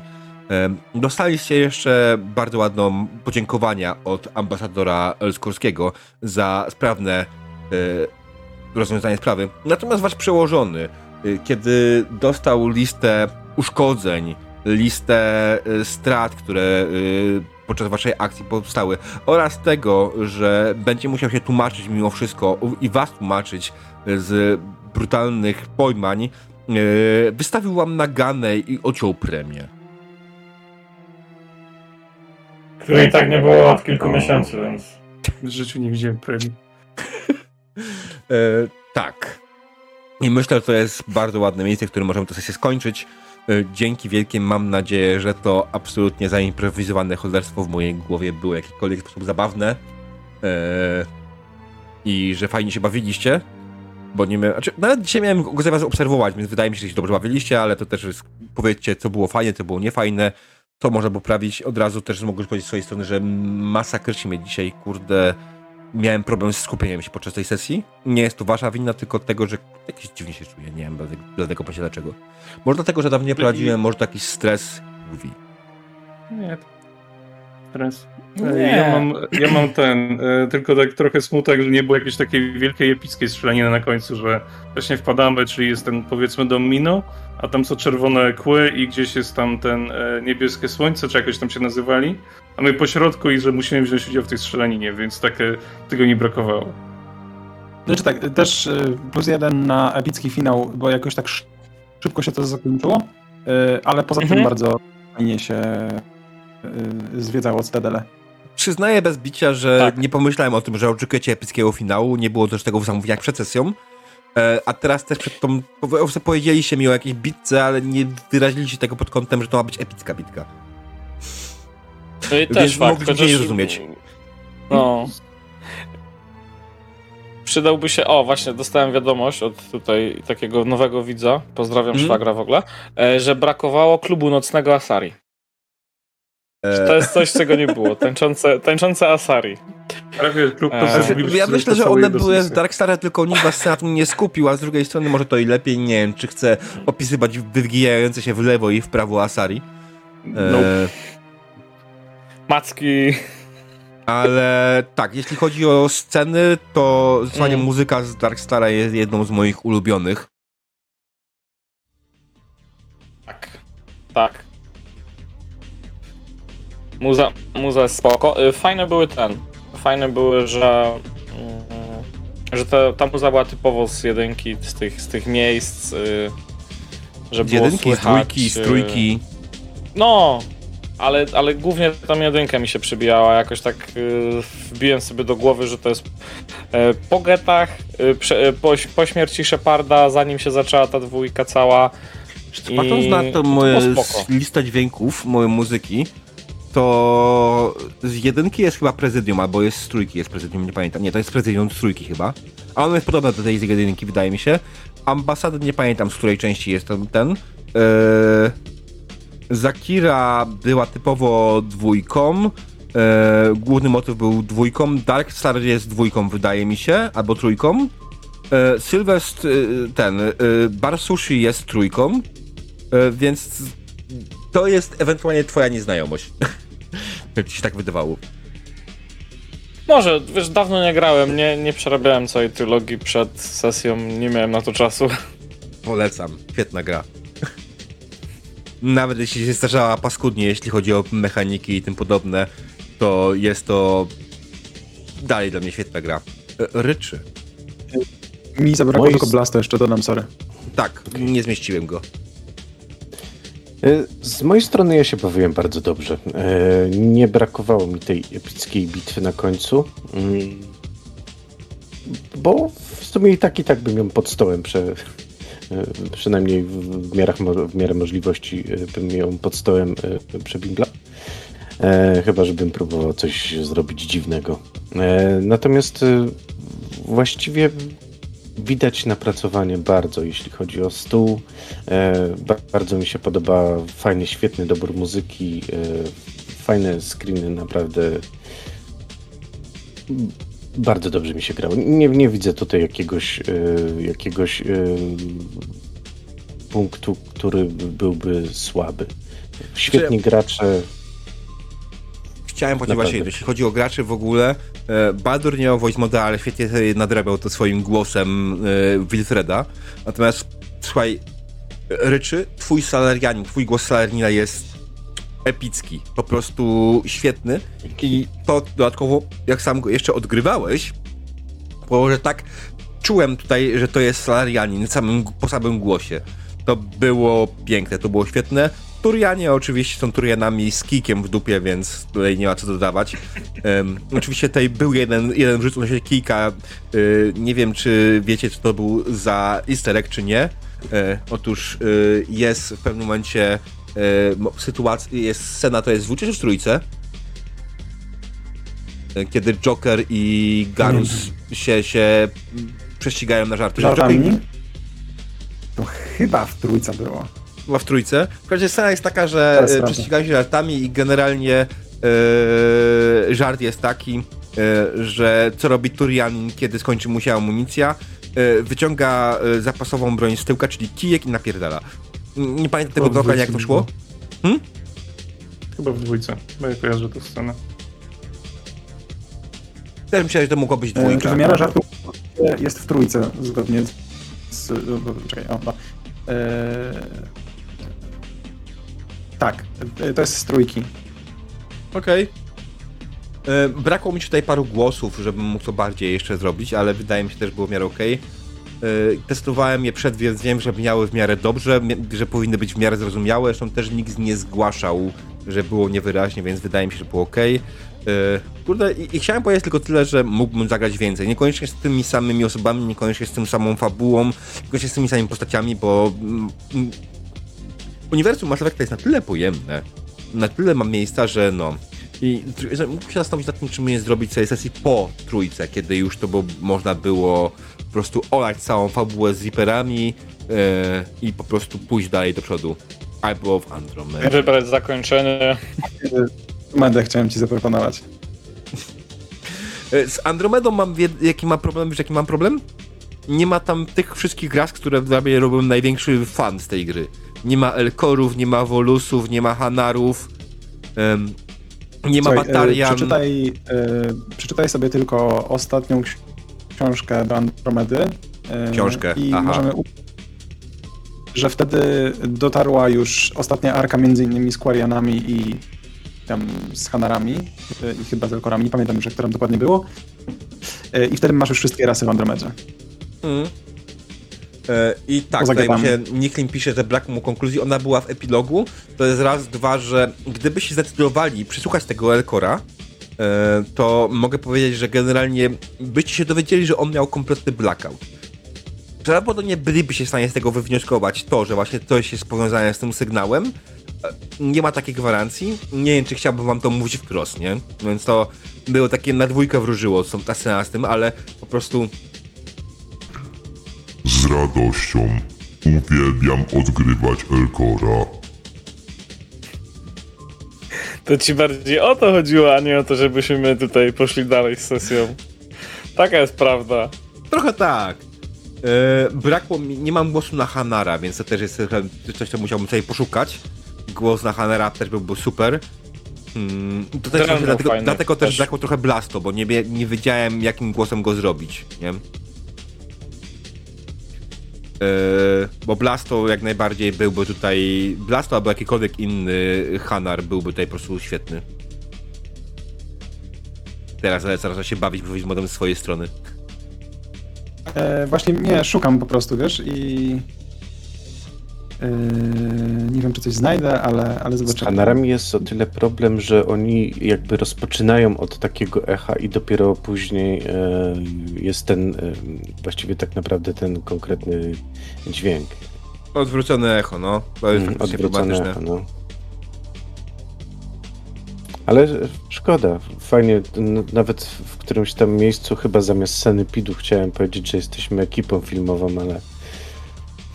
Nie, sanepid był dobry, właśnie miałem w głowie takie chochla w górę, ręce od garów, sanepid. My tu z kuchennych rewolucji. Odłóż to pieprzniczkę, odłóż pieprzniczkę. Co to jest za syf? Lepiej to mógłbyś zrobić wtedy remanent. Odejdź od tego. Za każdym razem, jak mówiliście, się do Karen, to miałem w głowie takie, że dobra, zapytaj ktoś, czy może porozmawiać z menadżerem, bo to aż się samo prosi. No.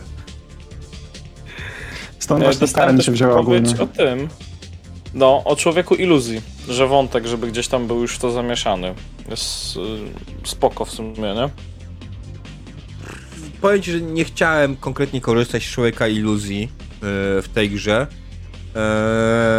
bo to jest bardzo, bardzo mocna postać, bardzo mocno określona jej historia. Fabularna.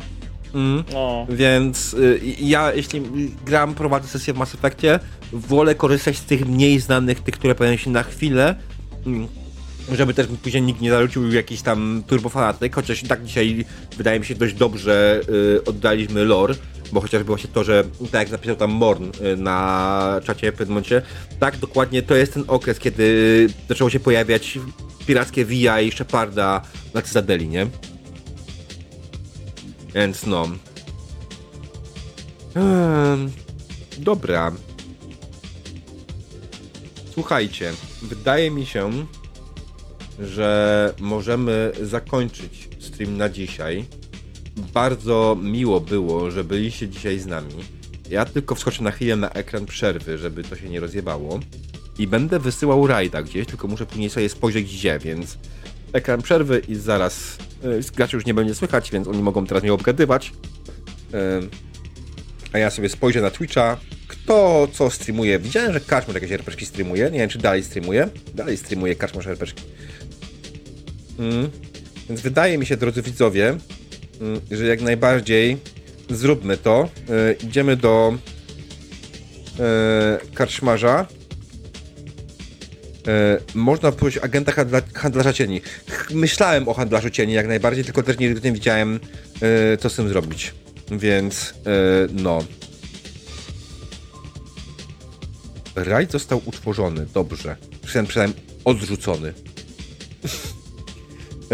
Mam nadzieję, że nie przerywał mój internet za bardzo, że nie było z tego bardzo dużo problemów. Jak coś, zapraszam na Discorda. No.